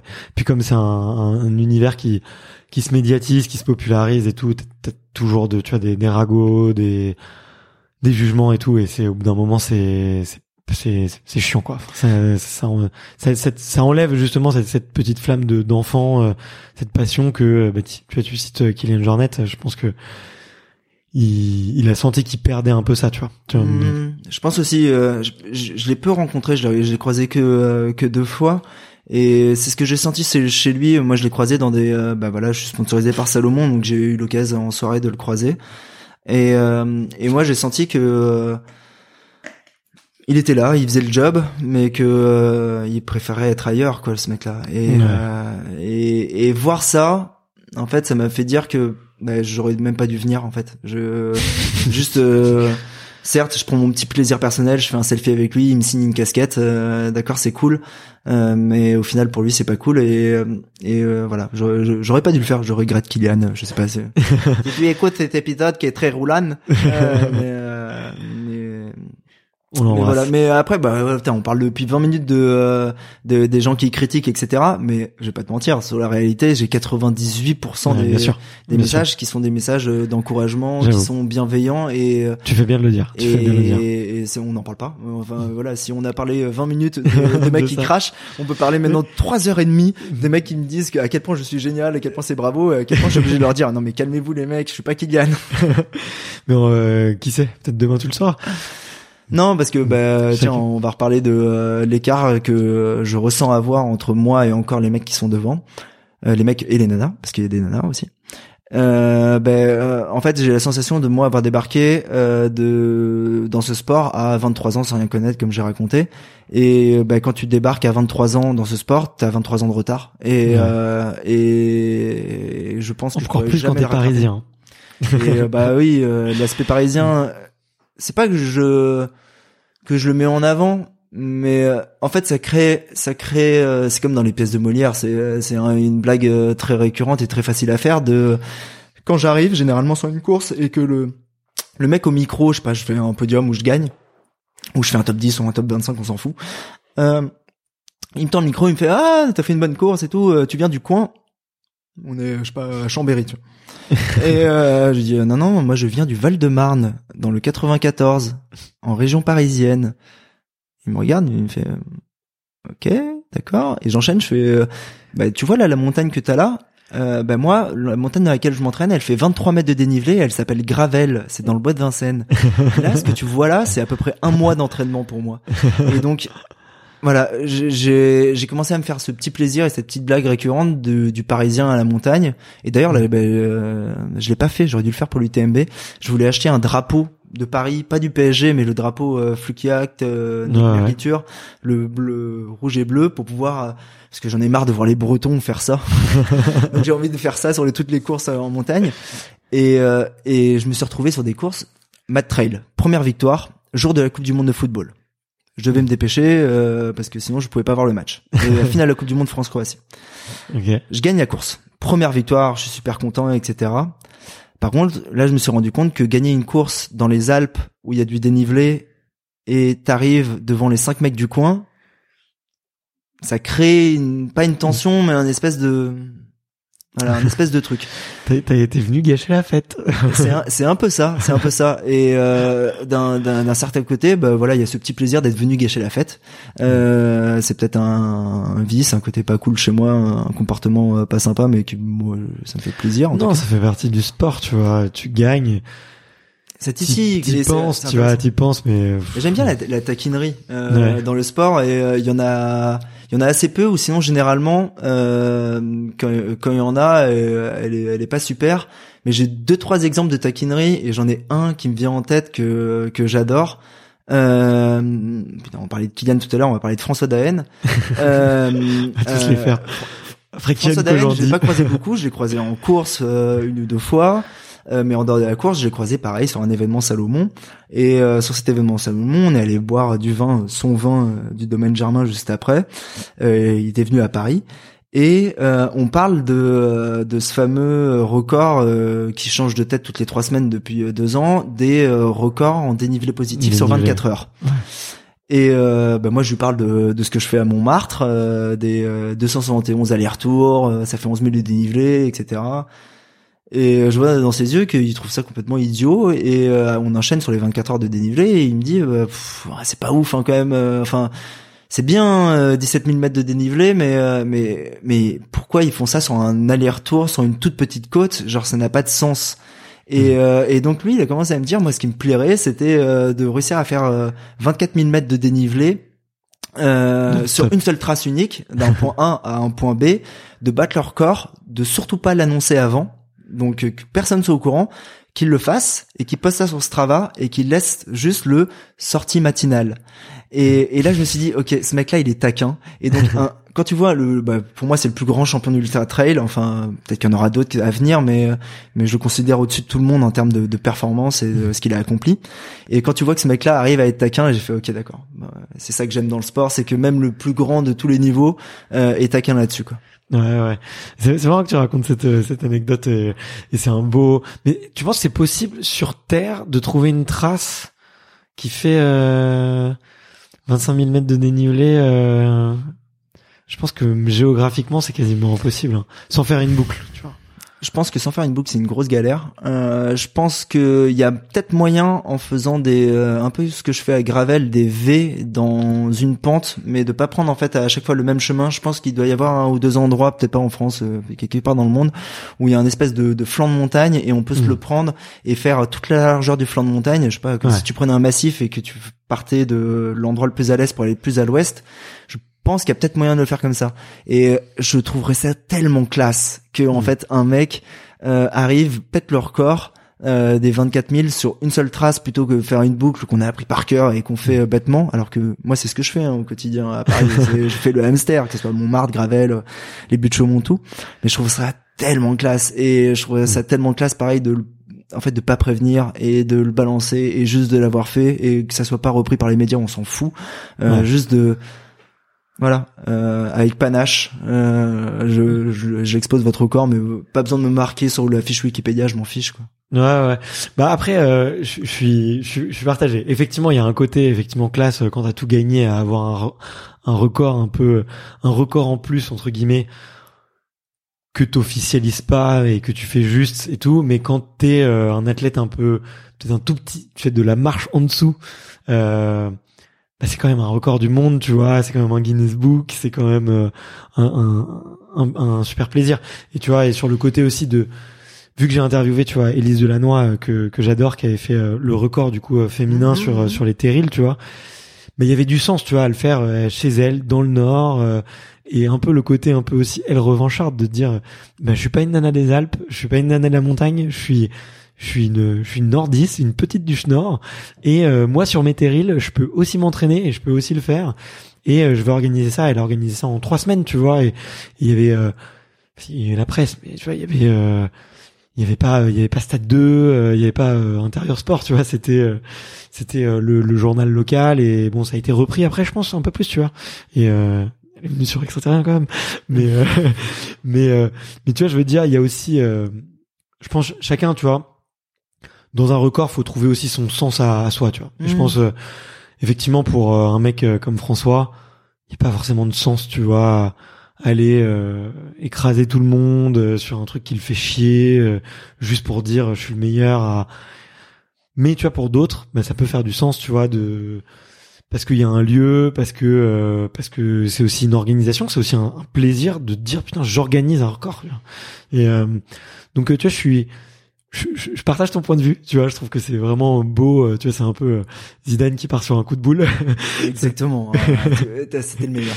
Mais euh, mais il y a aussi, tu vois, faut faut aussi regarder le l'autre côté où où si tu te lances un truc aussi gros que ça, tu vois, quand t'es pas prêt, enfin où où tu t'entraînes pour, tu as envie que, enfin les deux, les deux côtés sont louables, tu vois. C'est ce que je veux dire. Je suis totalement d'accord. Là, ma position, c'était euh, qu'est-ce qui me fait encore rêver? Euh, mais, euh, mais, mais, mais, c'est marrant parce que ce que tu viens de dire, en fait, bah, bah c'est moi actuellement. Mm. Enfin, j'ai comment dire, on va, le balancer comme ça. J'ai créé un truc qui s'appelle l'Ultra Trail Montmartre, qui mm. est faire 271 fois les marches de Montmartre pour pouvoir atteindre 11 650 mètres de dénivelé.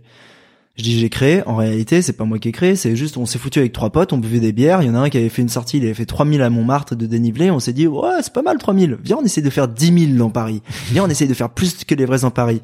Et effectivement on a eu la sensation la première fois d'être euh, pas des explorateurs, mais de découvrir un, autre monde en réussissant à organiser et à faire parce qu'il y a un mec qui a réussi à finir. Tu l'as reçu peut-être d'ailleurs, Guillaume Artus. Ouais, bien sûr. Ouais. Et c'est premier euh, première fois, il y a un seul mec qui arrive à terminer, c'est Guillaume. Il met 25 heures euh, et 12 minutes dans mon souvenir pour faire les 11 650 mètres de dénivelé dans Montmartre, Paris intramuros en 80 km. Je pense qu'il n'y a pas beaucoup de courses qui font 80 bornes et 11 000 de dénivelé. Et, euh, et nous, on l'a fait à Paris. Et donc effectivement, il y a une fierté qui se, qui se crée autour de ça. Première année, Guillaume le gagne. Deuxième année, J'étais un peu vexé moi d'avoir abandonné au milieu. Deuxième année, euh, lui il avait fait 25 heures. La deuxième année, je mets 18 heures et 30. Je fais ok bon c'est bon. J'ai montré le bonhomme. Troisième année, alors je me retrouve dans un truc où je limite à 25 personnes parce que l'escalier c'est l'escalier le plus touristique de France. Je peux pas hmm. mettre trop de gens de gens dedans. Euh, je me retrouve avec 450 mecs qui me, qui me demandent de, de s'inscrire, donc je suis obligé de faire un, tirage au sort. Il y a des mecs qui veulent venir d'Italie, de Suisse, donc j'essaye de voilà de, de, faire un tirage au sort un peu sympathique. Et il y a plein de mecs qui viennent, dont Christophe Nonorg, euh, un Suisse qui avait euh, qui avait l'ancien record euh, du 24 heures de dénivelé.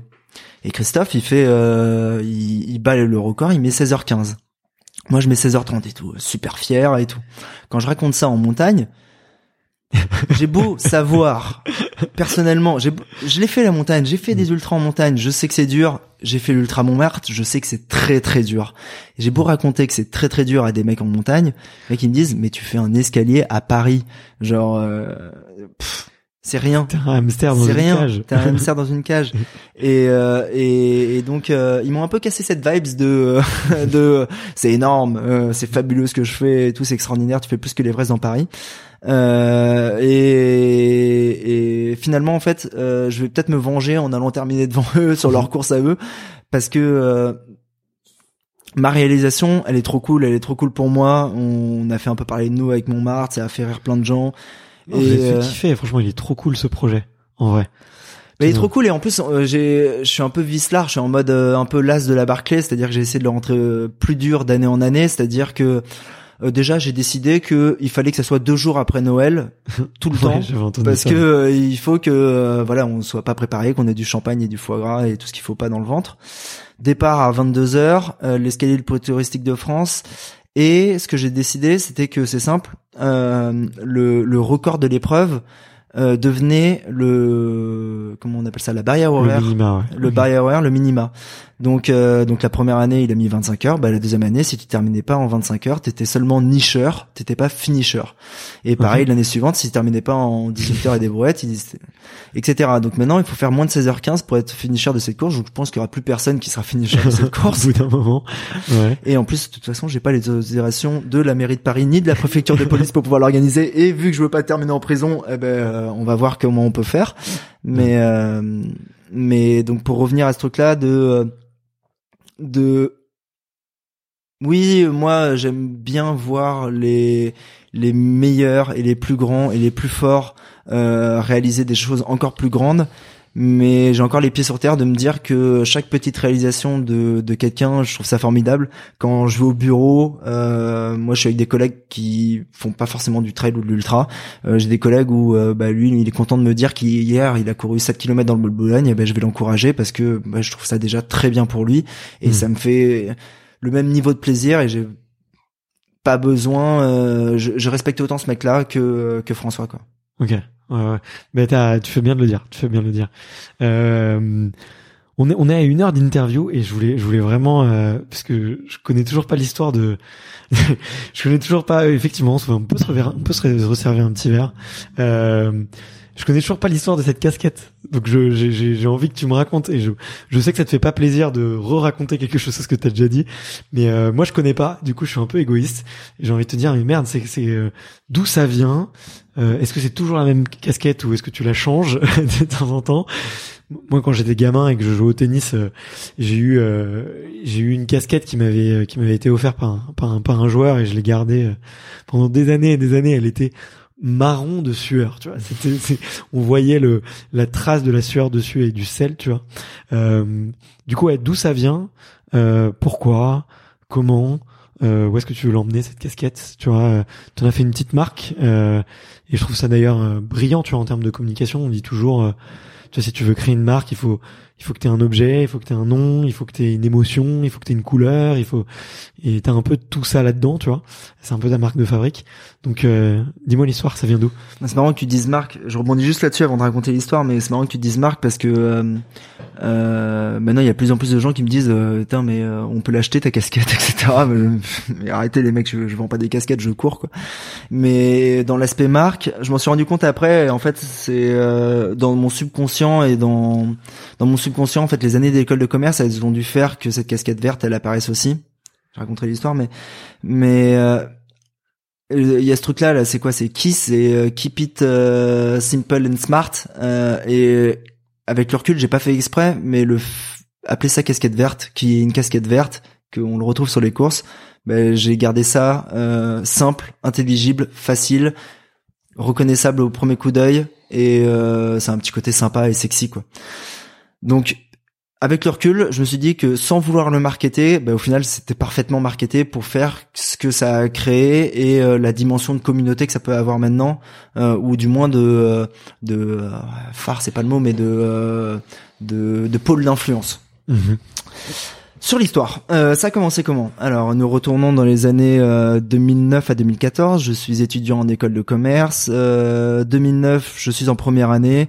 Je suis timide comme tout et euh, et, euh, et je découvre un monde, le monde de l'école de commerce. Et euh, dans ce monde-là, je découvre deux trois personnes qui ont l'air vachement rigolotes. Et ces gens-là, ils font partie de ce qui s'appelle le BDE, le Bureau des étudiants et, euh, et, et je sympathise avec eux et je rentre dans le bureau en première année et au bout de quelques mois, moi le mec qui arrivait pas à parler devant 20 personnes et de faire aucune récitation quand j'étais en primaire, collège et lycée, euh, ben euh, je me dis ben président du BDE c'est bien quoi. C'est Mhm. cool de parler devant 300, 400, 500 personnes. Et donc je me je me dis c'est impossible pour moi. Donc c'est marrant parce que ça fait un parallèle à la course. C'est impossible pour moi, mais peut-être que voilà.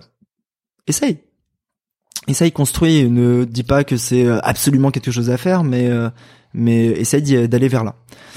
Les années passent, euh, quatrième année, euh, je prépare à fond mon truc et effectivement, je suis élu président du BDE. Toute une année BDE se passe et à la fin de l'année BDE, il y a un truc que tu organises, c'est le week-end d'intégration et la semaine, le séminaire d'intégration globale des, euh, des nouveaux. premières années. Quoi. Mm.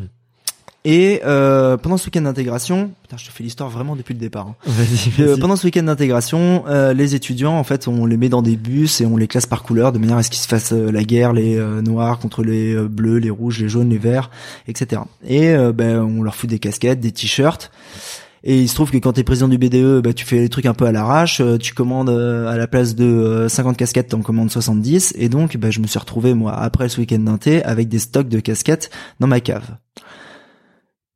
Passe tout ça, euh, passe euh, la cinquième année, je commence à bosser, je me mets à courir et euh, et, euh, et je me dis bon en allant courir, bah tiens euh, les mecs ils courent avec une casquette, donc le même même phénomène que l'étirement, euh, ils courent avec une casquette, tu devrais faire pareil. Et euh, donc euh, je prends une casquette qui traîne dans la cave, je pars courir avec. Et euh, je commence à faire des, des petits selfies, etc. à la fin des courses, à poster sur mon compte Instagram où j'avais, je sais pas, mes 100 potes qui me suivaient. Et j'ai une copine, euh, elle s'est pas rendue compte de l'impact qu'elle a pu avoir, mais qui euh, qui qui me disait j'en ai marre de voir ta gueule transpirant. Je faisais des selfies atroces, un peu trois carreaux comme beaucoup trop de monde le, le font encore avant de se faire engueuler. Et, euh, et le lendemain, euh, enfin la troisième ou quatrième fois, elle me dit j'en peux plus. Euh, bah, ce, ce lendemain, la troisième ou quatrième fois, je me dis bah, je vais prendre en photo un autre truc. Euh, je trouvais ça pas terrible de prendre en photo les monuments ou les paysages, tout le monde s'en fout. Enfin surtout quand c'est euh, le bord du périph.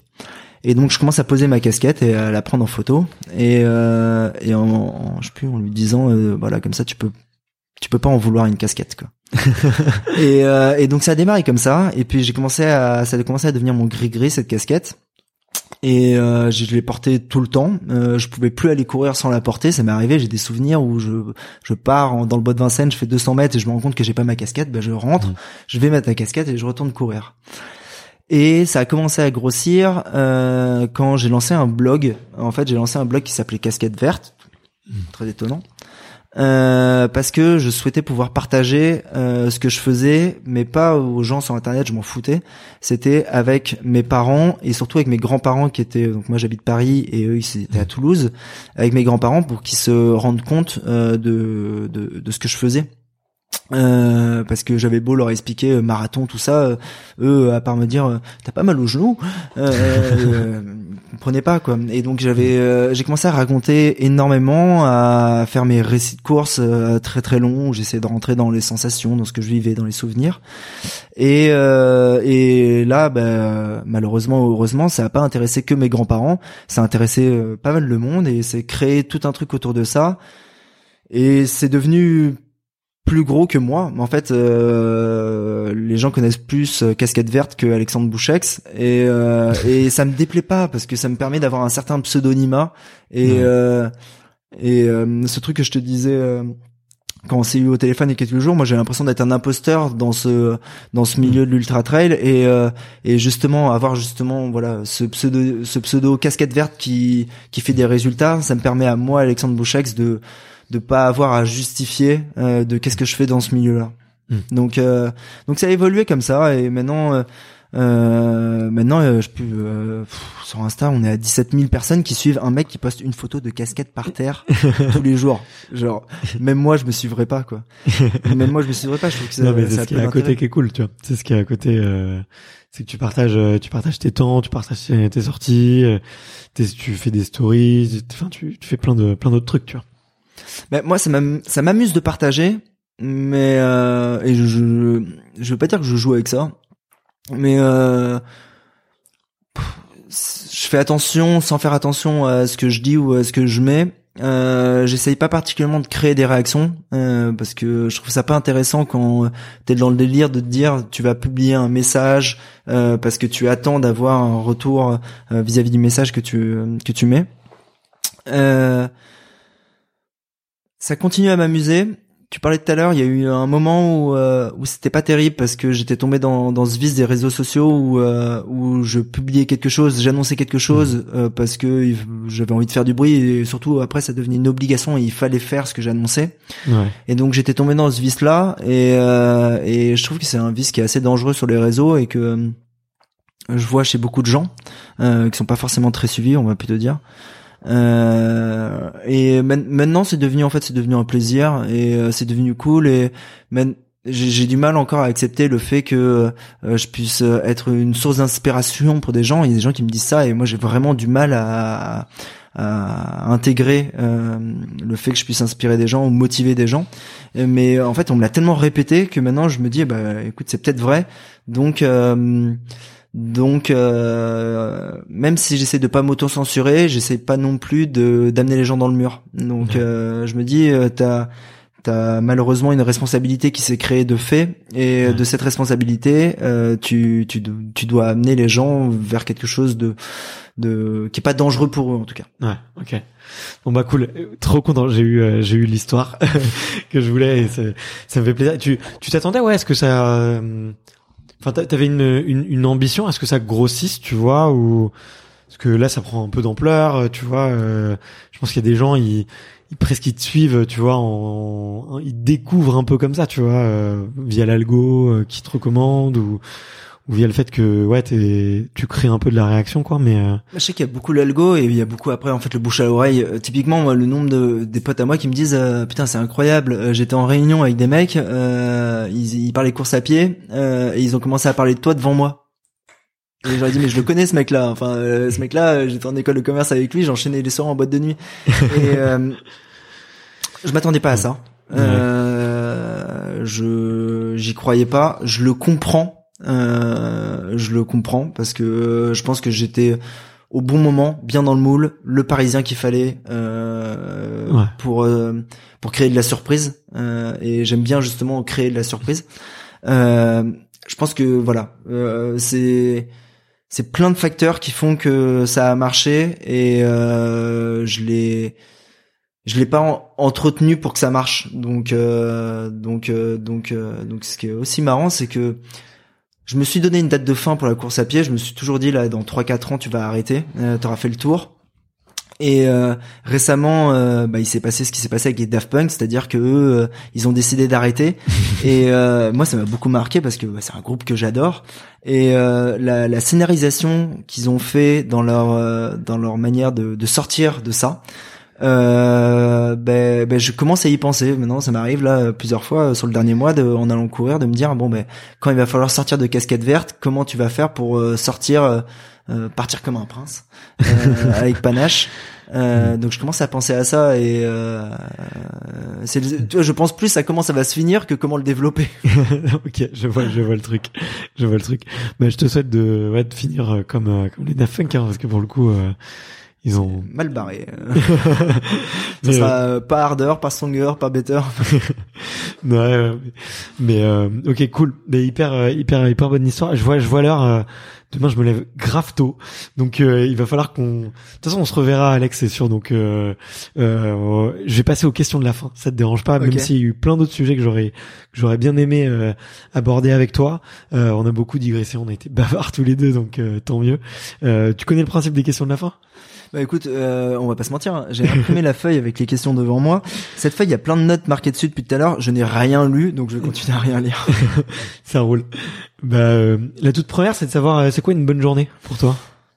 Euh, une bonne journée, je vais dire que euh, elle n'existe pas euh, parce que euh, malheureusement, je, je pense qu'une journée, il faudrait qu'elle fasse 35 ou 38 heures pour qu'elle soit bonne pour moi, pour que je puisse caler tout ce que j'ai envie de rentrer dedans, euh, que ça soit euh, passer du temps avec ma copine, passer du temps avec ma famille, ça soit faire un ultra le même jour, bien bouffer, boire des verres avec un pote, aller voir un match du PSG. Et J'arrive pas à rentrer tout ça dans une même journée, donc euh, toujours la- un peu frustré à la fin de la journée. ça me crée de la frustration et ce qui est cool parce que la frustration crée de l'envie pour les journées d'après donc euh, donc il n'y a pas de bonne journée parce que euh, parce qu'au final la, la, la plus bonne c'est de faire que euh, on réalise qu'on a envie dans, les, dans celle d'après Meilleure réponse jamais entendue sur ce podcast, je vous le dis. vous pouvez vous refaire les 115 épisodes avant. Euh, C'était la meilleure réponse. Trop cool. C'est c'est quoi ton ton meilleur souvenir de course? Euh, meilleur souvenir de course? Je pense dur, hein, mais- que euh, je pourrais te dire euh, les victoires mais c'est trop simple. Euh, on va on va faire celui qui est le plus frais le plus récent. Il dure pas longtemps. UTMB cette année euh, arrivé à Notre-Dame de la Gorge, je crois que c'est vers le kilomètre 40 ou 50, ce qui est un endroit incroyable où il y a un pourcentage, je pense à 10-15%. Et il y a l'Alpe d'Huez à cet endroit en termes de supporters. Ça dure pas longtemps, ça doit durer 5-10 minutes, peut-être que ça dure 3, mais on a l'impression que ça dure 10 minutes tellement c'est intense.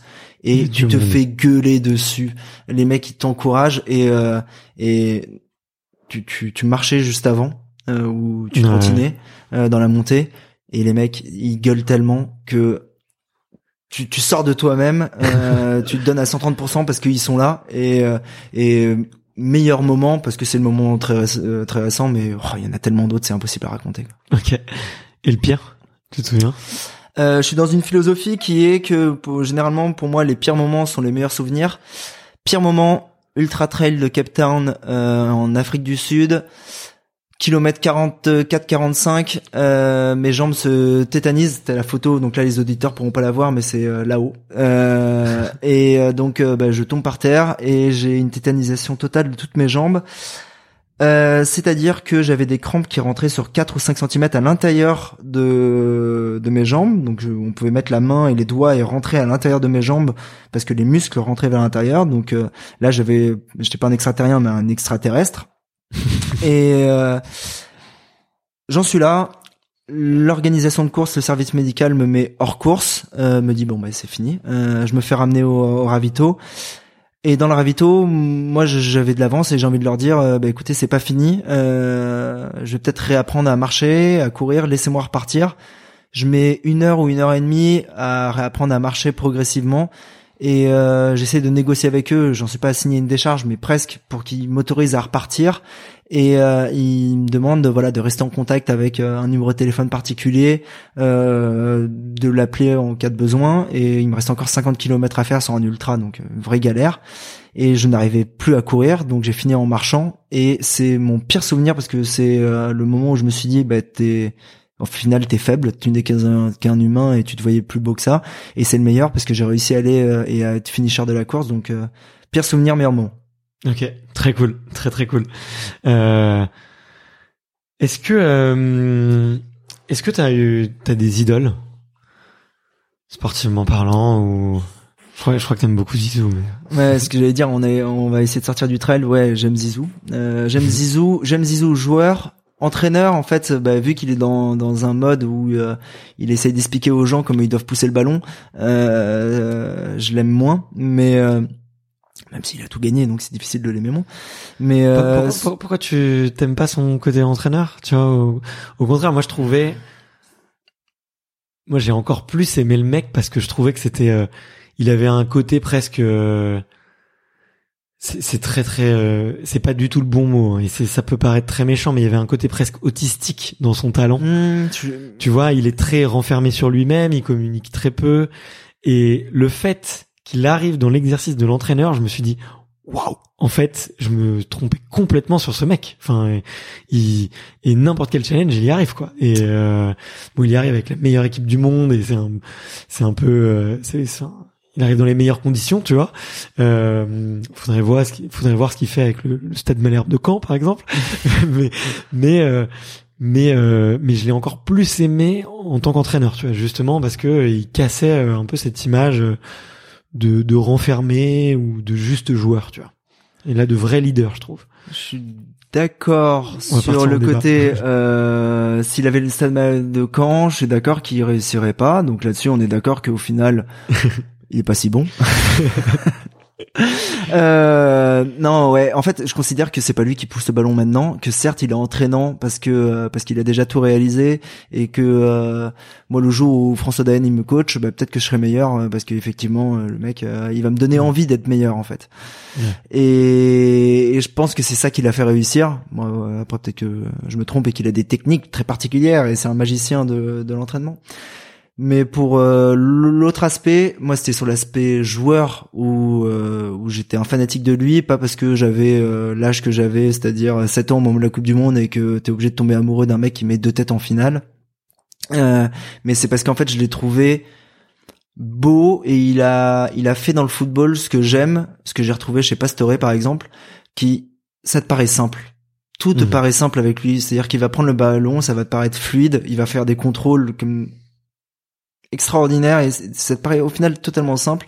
Et aussi, France-Brésil 2006, je pense que s'il arrive à passer tous les Brésiliens, c'est parce que il les surprend et il va là où il n'est pas attendu par les joueurs, c'est-à-dire qu'il n'est pas dans un réflexe euh, de footballeur traditionnel de euh, contrôle passe et euh, bah, c'est ce que j'ai appris à l'école et j'applique mm. parce que c'est la méthode qui marche dans 97,5% des cas.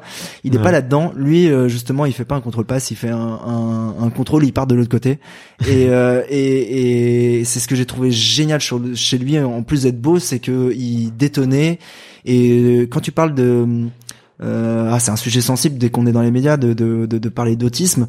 Moi, c'est un truc que euh, j'ai pas mal d'écouter de podcasts là-dessus sur, euh, sur les autistes et sur la, la, façon dont la famille gérait ça et dont eux-mêmes vivaient l'autisme.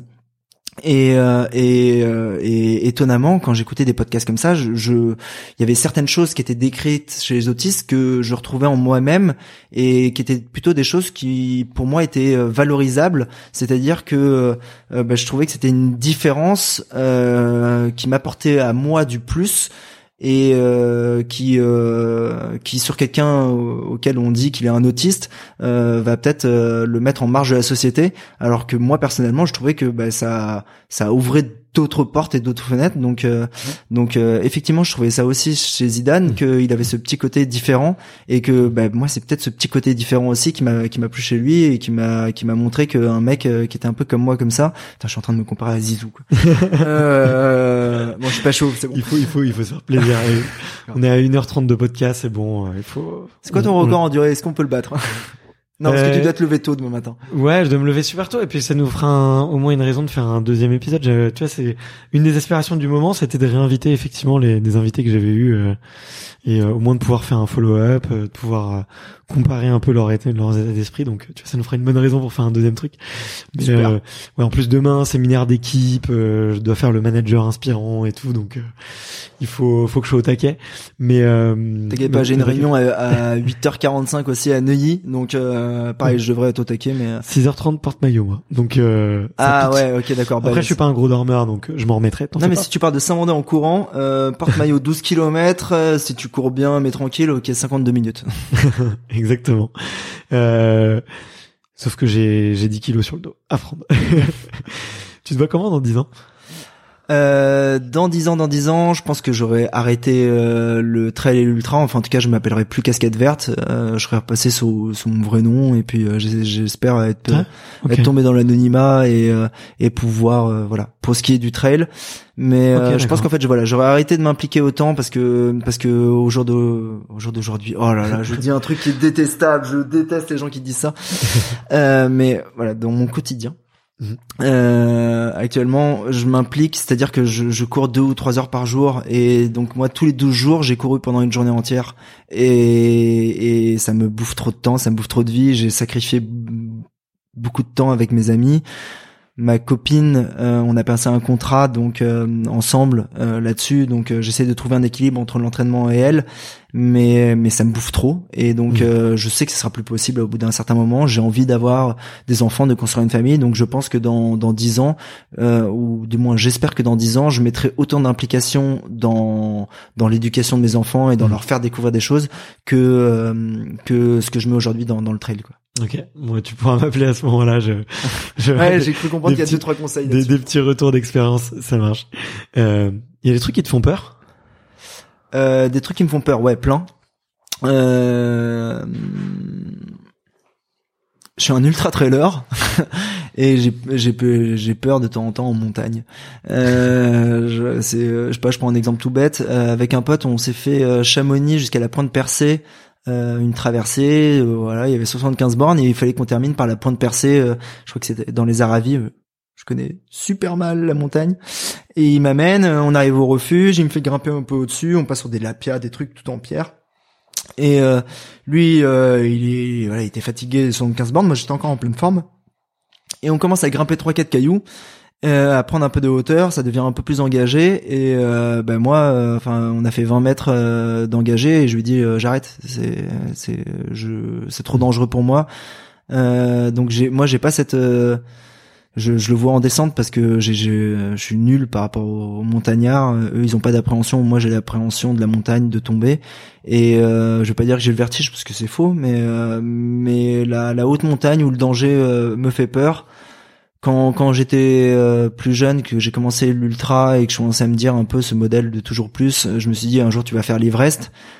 Là je me suis remis en question il y a un an ou deux ans et je me suis dit non non c'est pas pour toi. Enfin tu tu tu fais pas de l'alpi euh, tu fais tu fais pas ces choses-là. Donc euh, des choses qui pouvaient me paraître naturelles dans une progression d'ultra trailer de partir mmh. vers l'alpinisme, euh, bah non, non, non. Euh, voilà, ça, ça, me fait peur. Euh, la, la, montagne est dangereuse et euh, et je, je préfère avoir un, un, 100 miles, un UTMB avec des ravitaux tous les 15 km, être sûr d'être bien en sécurité justement payer et financer en payant mon dossard pour avoir cette sécurité que de me lancer dans des trucs extrêmes je comprends et je conçois totalement qu'il y ait des gens qui arrivent à le faire. Euh, moi, moi, ça, je sais pas faire. Ça, ça me fait peur. Ok, ok, très cool. Euh, Est-ce qu'il y a un livre ou un film que que tu Alors, recommandes euh, Des livres. Euh, ouais, si je commence comme ça, ça va faire marrer ma meuf. J'ai vu, j'ai vu sur ta bibliothèque. Donc là, tu vois, je- là, il y a plein de livres. Et ben moi, c'est simple. En fait, j'avais une règle. Euh, avant, c'était, euh, je, je ne lis pas. ok. Je ne lis pas. Je lis. euh, Avant, ma règle, c'était tu lis un livre par an. Et là, j'ai cinq ans de retard. Donc, euh, le dernier livre que j'ai lu et que j'aime bien, c'est euh, c'était le mec qui, qui qui bosse dans ma boîte, qui m'a mis à la course à pied, euh, qui m'a amené dans ce milieu-là, qui s'appelle Ronald. Il m'avait filé un livre euh, la toute première année, et je pense que en fait, c'était bien justement euh, quand j'ai découvert le, la course à pied de, de lire ce bouquin, qui était euh, au- autoportrait d'un d'un d'un d'un coureur euh, euh, autoportrait de l'auteur d'un coureur euh, de fond de euh, Haruki Murakami un japonais qui en gros s'éclate à faire des marathons un peu partout de la terre la terre qui est un super auteur et qui court un peu à côté et qui fait des marathons un peu partout et qui en fait euh, il t'explique son marathon de Boston son marathon au Japon. Et je me rappelle d'un chapitre où il explique que lui il, euh, s'est lancé un défi et, euh, et quand j'ai lu- ça à l'époque je trouvais ça incroyable et il me paraissait être un extraterrien justement où il courait euh, 10 km par jour pendant 30 jours. Et il te racontait ça comme ça me paraissait être une une épreuve herculienne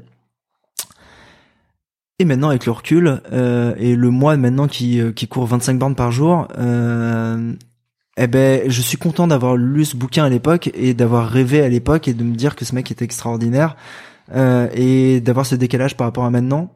Donc ce bouquin il faut le lire. Quand on commence après ça n'a plus aucun intérêt. Ok, top, top, top. Euh, si tu pouvais te donner un, un conseil euh, à toi-même la première fois que tu mets des baskets et à ton premier, allez ton premier semi, t'es sur la ligne de départ. euh, si tu pouvais te dire un truc à ce moment-là, tu, tu te dirais quoi? T'aurais pas dû lire le le- l'article euh, avec euh, le top 5 des choses qu'il faut absolument savoir pour faire un semi. Donc, euh, donc si tu l'avais pas lu, t'aurais peut-être pas fait euh, 1h50. Mais euh, mais surtout n'écoute pas ce conseil. N'écoute pas n'écoute pas le, le mec qui a 10 ans de plus que toi et qui te parle. Euh, fais comme tu le sens et euh, ça va bien se passer. T'inquiète pas. D'ici deux ans, t'es sur la diagonale. Ça marche. Il y a une question que t'aurais aimé que je te pose aujourd'hui? Waouh, euh, celle-là je l'avais pas préparée. elle, Euh, est- elle est impréparable celle-là, tu vois. Alors une question que j'aurais aimé qu'on me pose. Je peux, je peux te dire la question que j'ai oublié de te poser aussi, mais euh, ça serait triché. Je vais la trouver, ça va me prendre 2-3 secondes. Euh...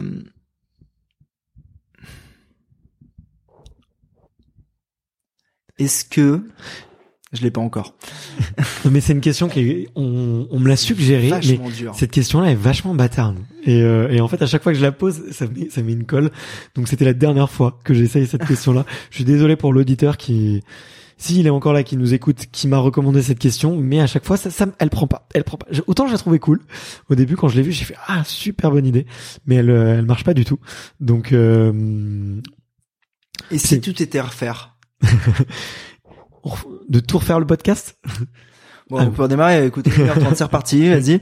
Non, ouais, et si tout était à refaire? Je pense que euh, c'est la question que j'aimerais qu'on me pose et j'aimerais juste y répondre, oui, on refait tout. Allez, et si tout était à refaire Mais tu sais quoi, je la, je la note. En fait, je transforme la question. Je transforme la Merde, je question. commence à déformer le propre podcast que j'écoute. Ça va me faire bizarre quand après je vais l'écouter en courant et je vais me dire, mais cette question, c'est moi qui l'ai. Mais euh, promis, la prochaine fois, je la, je la pose. Euh, la toute dernière question, c'est, euh, comme tu le sais, c'est un passage de micro. Euh, qui tu, qu'est-ce que t'aimerais bien, euh, qui est-ce que t'aimerais bien écouter sur euh, une de tes prochaines euh, sorties euh, entre euh, entre Neuilly et Saint-Mandé euh, pour euh, pour t'accompagner sur un petit, euh, sur euh, ouais, un retour à la maison. Alors, vu qu'on a parlé juste avant et euh, Balance-moi plein de noms là. Je suis. je suis non, non, non, non, mais vu qu'on a parlé juste avant, en fait, euh, jusqu'à présent, j'avais l'impression que tu étais très très orienté euh, sport athlète et euh, justement je me disais mais qu'est-ce que je viens foutre dans ce podcast? Moi je suis euh, pas athlète je suis pas élite euh, je ça va pas aller et euh, et on a parlé juste avant et tu m'as dit que bah tu avais envie un peu d'é- d'élargir tes horizons Donc, si on prend un mec qui n'est pas un athlète, mais qui connaît vachement bien l'ultra et qui, je pense, a des histoires incroyables à raconter sur l'ultra et sa propre histoire est incroyable, c'est Ludovic Collet, euh, la mmh. voix euh, du trail. Je sais pas si tu le connais.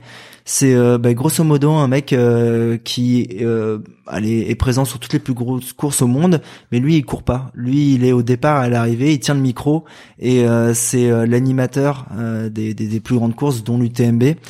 Et en plus de participer à ces histoires, c'est un, un, un, mec euh, bienveillant, énormément d'amour à apporter aux gens et, euh, il a la plus belle voix à écouter en podcast comme ça. ok. Donc Ludovic Collet est euh, totalement en dehors du sport, mais vu que euh, tu as envie d'en sortir, il y a un mec qui s'appelle Bernard Barato. Euh, qui pour moi est devenu une source d'inspiration, rien à voir avec le sport. Bernard Barato, c'était le papa d'un enfant qui avait euh, la myopathie. Son enfant est mort. Bernard Barato, euh, c'est euh, donc le papa d'un enfant mort de la myopathie et qui avait cet enfant qui était décédé et qui s'est inscrit à une association qui était l'AMF, c'est l'association des myopathes français, enfin de, de l'adomyopathe français qui est une association qui à l'époque vendait en gros des cartes postales et des chocolats et qui faisait 5000 francs euh, de, euh, de revenus et qui aidait assez peu au final les associations. Et qui a en gros devenu président de cette asso euh, et s'est dit euh, bah écoutez la charité chrétienne c'est bien mais c'est pas une stratégie. Euh, mhm. nous on va monter un vrai truc pour vraiment faire avancer les choses. Et d'une simple envie, une motivation, il a modifié cette association, cette association en le Téléthon c'est le mec qui a, eu l'idée, qui a créé le Téléthon et qui donc s'est s'est sorti les doigts du hum pour euh, pour faire que euh, d'une association qui vendait des cartes postales et faisait 3 francs 6 sous et qui aidait pas la science euh, a fait le Téléthon qui récoltait des millions d'euros chaque année et qui a réellement fait avancer les choses et qui d'ailleurs a fait avancer la recherche sur les vaccins ARN messagers qui euh, peut-être nous ont permis de sortir de cette merde de Covid. Mais euh, mais donc euh, mec passionnant. peut-être que tu pourrais l'accrocher un peu sur le Téléthon parce qu'il il y a un grand rapport entre le Téléthon et le sport maintenant. Mais mec fascinant, source d'inspiration dans l'idée de se dire et on peut se retrouver ça en sport. Au, au, final, il suffit juste d'avoir envie et de se sortir hmm. pour pouvoir réaliser des choses qui totalement paraissaient totalement impossibles au départ.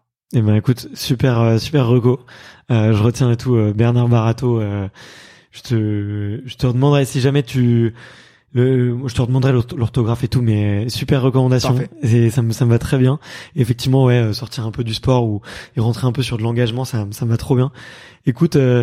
J'ai j'ai passé un bête de moment. Euh, 1h37, je pense qu'on est pas loin du record. Euh, je, je sais plus. Je, ça a duré encore un petit peu. Hein, je, non mais je, je sais plus quel est le, le, record et tout. Mais écoute, je, je me suis régalé. J'ai passé un bon moment. Euh, comme je te disais, euh, je suis venu euh, à la découverte de tu vois de ton univers et je savais qu'on allait passer. qu'on allait faire plein de, de, nouveautés, tu vois. Il y a eu le verre de vin blanc, il y a eu le tour aux toilettes, il y a eu plein de petits trucs. Donc merci pour ton accueil, merci pour ta transparence, j'ai passé un bête de moment et si euh, si vous êtes encore là, euh, eh ben allez dire euh, euh, à Alexandre que que vous avez kiffé et que vous avez passé un bon moment vous aussi. Je suis sûr que ça lui fera super plaisir. Effectivement, et euh, ben, encore une fois, je te remercie d'être venu. Euh, je te remercie de. J'ai halluciné quand tu m'as envoyé le petit message. Bon, ben on l'enregistre. Moi, je me, je pensais être juste quelqu'un euh, comme ça. Donc, euh, ben, merci à toi. ça, ça me fera très plaisir de m'écouter moi-même en courant. et non, ben, j'espère que cet épisode aura plu à tout le monde. j'espère pour toi que tu vas encore évoluer et faire évoluer ton podcast et peut-être l'amener vers d'autres choses. Euh, c'est un mode d'écoute, euh, enfin non, c'est un mode d'information qui est assez nouveau mmh. et euh, que moi personnellement je trouve formidable. Si je trouve ça formidable, il y a plein de gens aussi qui vont trouver ça formidable. Donc je te je te souhaite toute la réussite que tu dois avoir parce que c'est formidable ce que tu crées. Bah écoute, merci beaucoup. Je vais je vais tâcher d'être à la hauteur. Voilà. Salut Alex. Ciao ciao. Ciao. Merci d'avoir écouté cet épisode jusqu'au bout. Si vous êtes encore là, c'est sûrement que l'épisode vous a plu, donc n'hésitez pas à le faire savoir autour de vous et à vous abonner pour ne louper aucun épisode. J'ai mis tous les liens dans la description, donc n'hésitez pas à y jeter un coup d'œil. Et sinon, moi je vous dis à la semaine prochaine pour une prochaine interview. Ciao